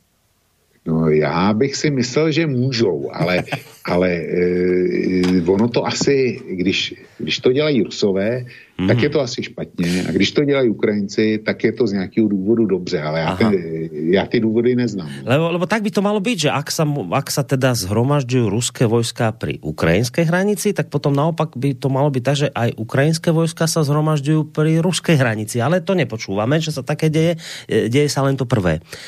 Zaujímavé. No ale to by nám možno niekto vysvetlil, lebo tomu asi my dva celkom nerozumieme. No, teraz je Vlčko otázka, pozerám ja na čas, máme tri štvrte, a vôbec sme poslucháčov nezapojili do tejto debaty. Možno aj dobre, lebo ja si myslím, že mnohí z nich by mali tendenciu páchať terorizmus priamo prenose. Možno sme aj dobre urobili, že sme ich toho uchránili, ale nakoniec v útorok sa tomu nevyhnú tak či onak, lebo si dáme listáreň a maily prečítame. Tak teraz sa teba pýtam, že čo, že či ideme ešte odskúsiť nejakých poslucháčov aspoň na telefón alebo nejaké maily čítať, či ako to vidíš, ideme ukončiť to, lebo už to teda naťahujem, už, už, už sme pre, pre, cez čas čtvrt hodinku, tak ako? No, Borisku, já vím, že vůči posluchačům je to eh, nezdvořilý. Tu úterní relaci dáme, to už si, hmm. to už si řekl, řekl, jo. A já se e, musím omluvit, protože protože e, potřebuji potřebu skončit. Jo. Dobré. Dobré, no tak, tak ako to ideme ukončiť? Teda, čo sme zistili? No zistili sme, že je dobré, že takto poslucháči sa dnes nedo, ne, nemali šancu dopustiť terorizmu, nech sa na nás nehňavajú, sme ich toho uchránili. Aspoň do útorka ste určite uchránení, už potom od útorka za vás neručíme. Takže to znamená, že v útorok e, ráno v tom štandardnom čase, ak sa nič nezmení, tak v štandardnom čase o 9 si dáme vlkovú listáreň a všetky maily, ktoré tu máme, prečítame. Čiže toto je vybavené. A teda, a teda záver je aký? Tohto celého? No, závěr je takový, že e, situaci e, ohledně možného konfliktu, možného konfliktu e, na Ukrajině to vidí e, ukrajinský pre, e, prezident, to vidí úplně jinak, než hmm. to vidí ve Washingtonu, v Londýně, než to vidí u vás v Bratislavě, než to vidí u nás v Praze ku podivu ukrajinský, ukrajinský pre, prezident je, je v klidu, když je v úvozovkách. Jo.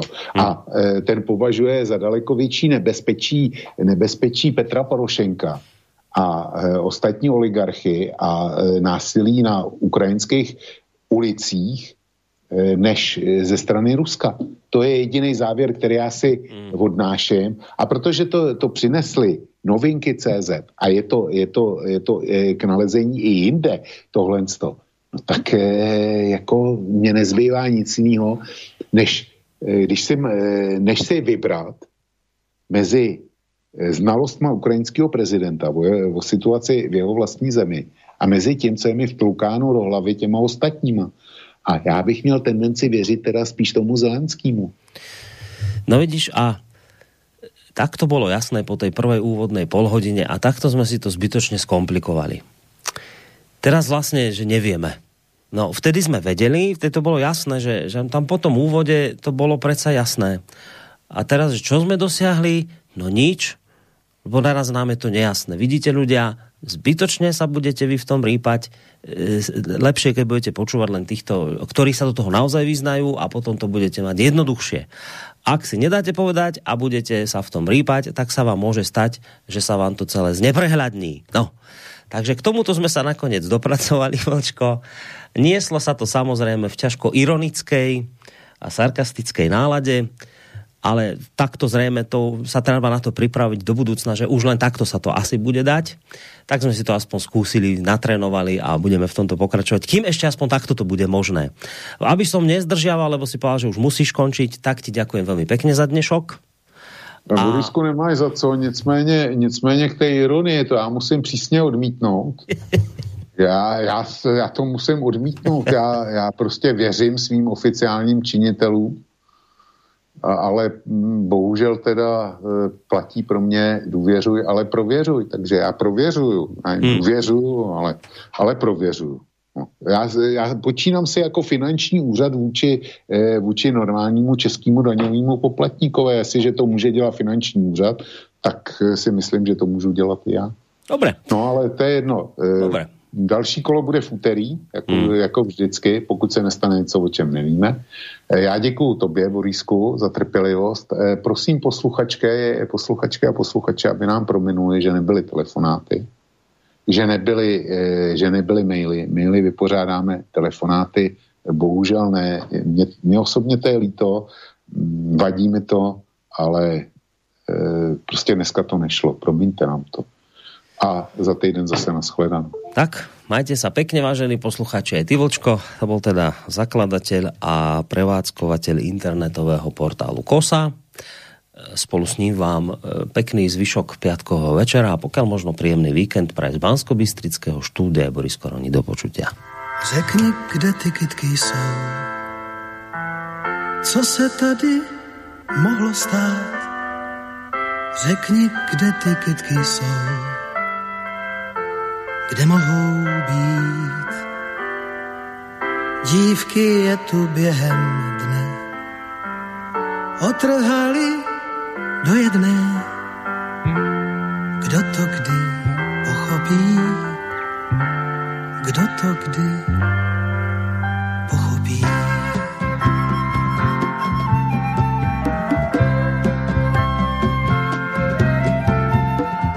Řekni, ty dívky jsou. Co se s nimi mohlo stát?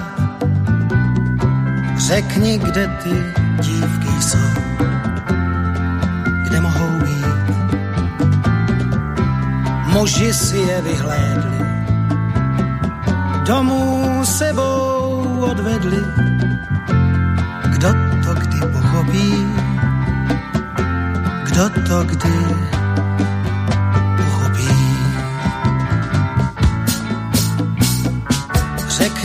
kde ti muži jsou.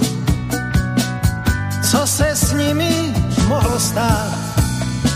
Řekni, kde ti muži jsou. Kde mohou být? Muži v plné polní jdou. Do války je už zase svou. Kdo to kdy pochopí?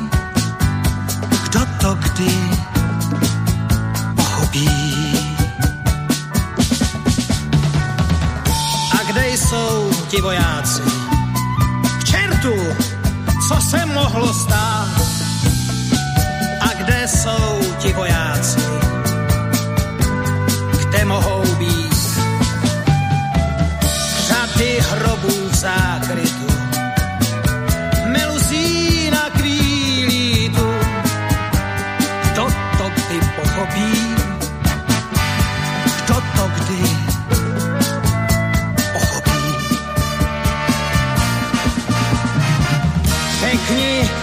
Hroby jsou.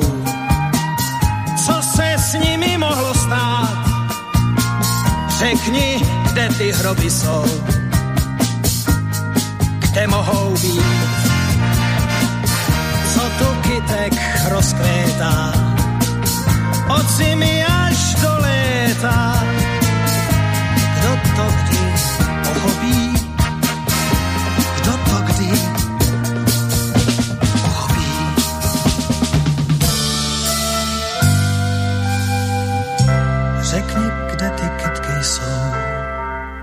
co se tady mohlo stát? Řekni, kde ty kytky jsou, kde mohou být. Dívky je tu během dne, otrhali do jedné,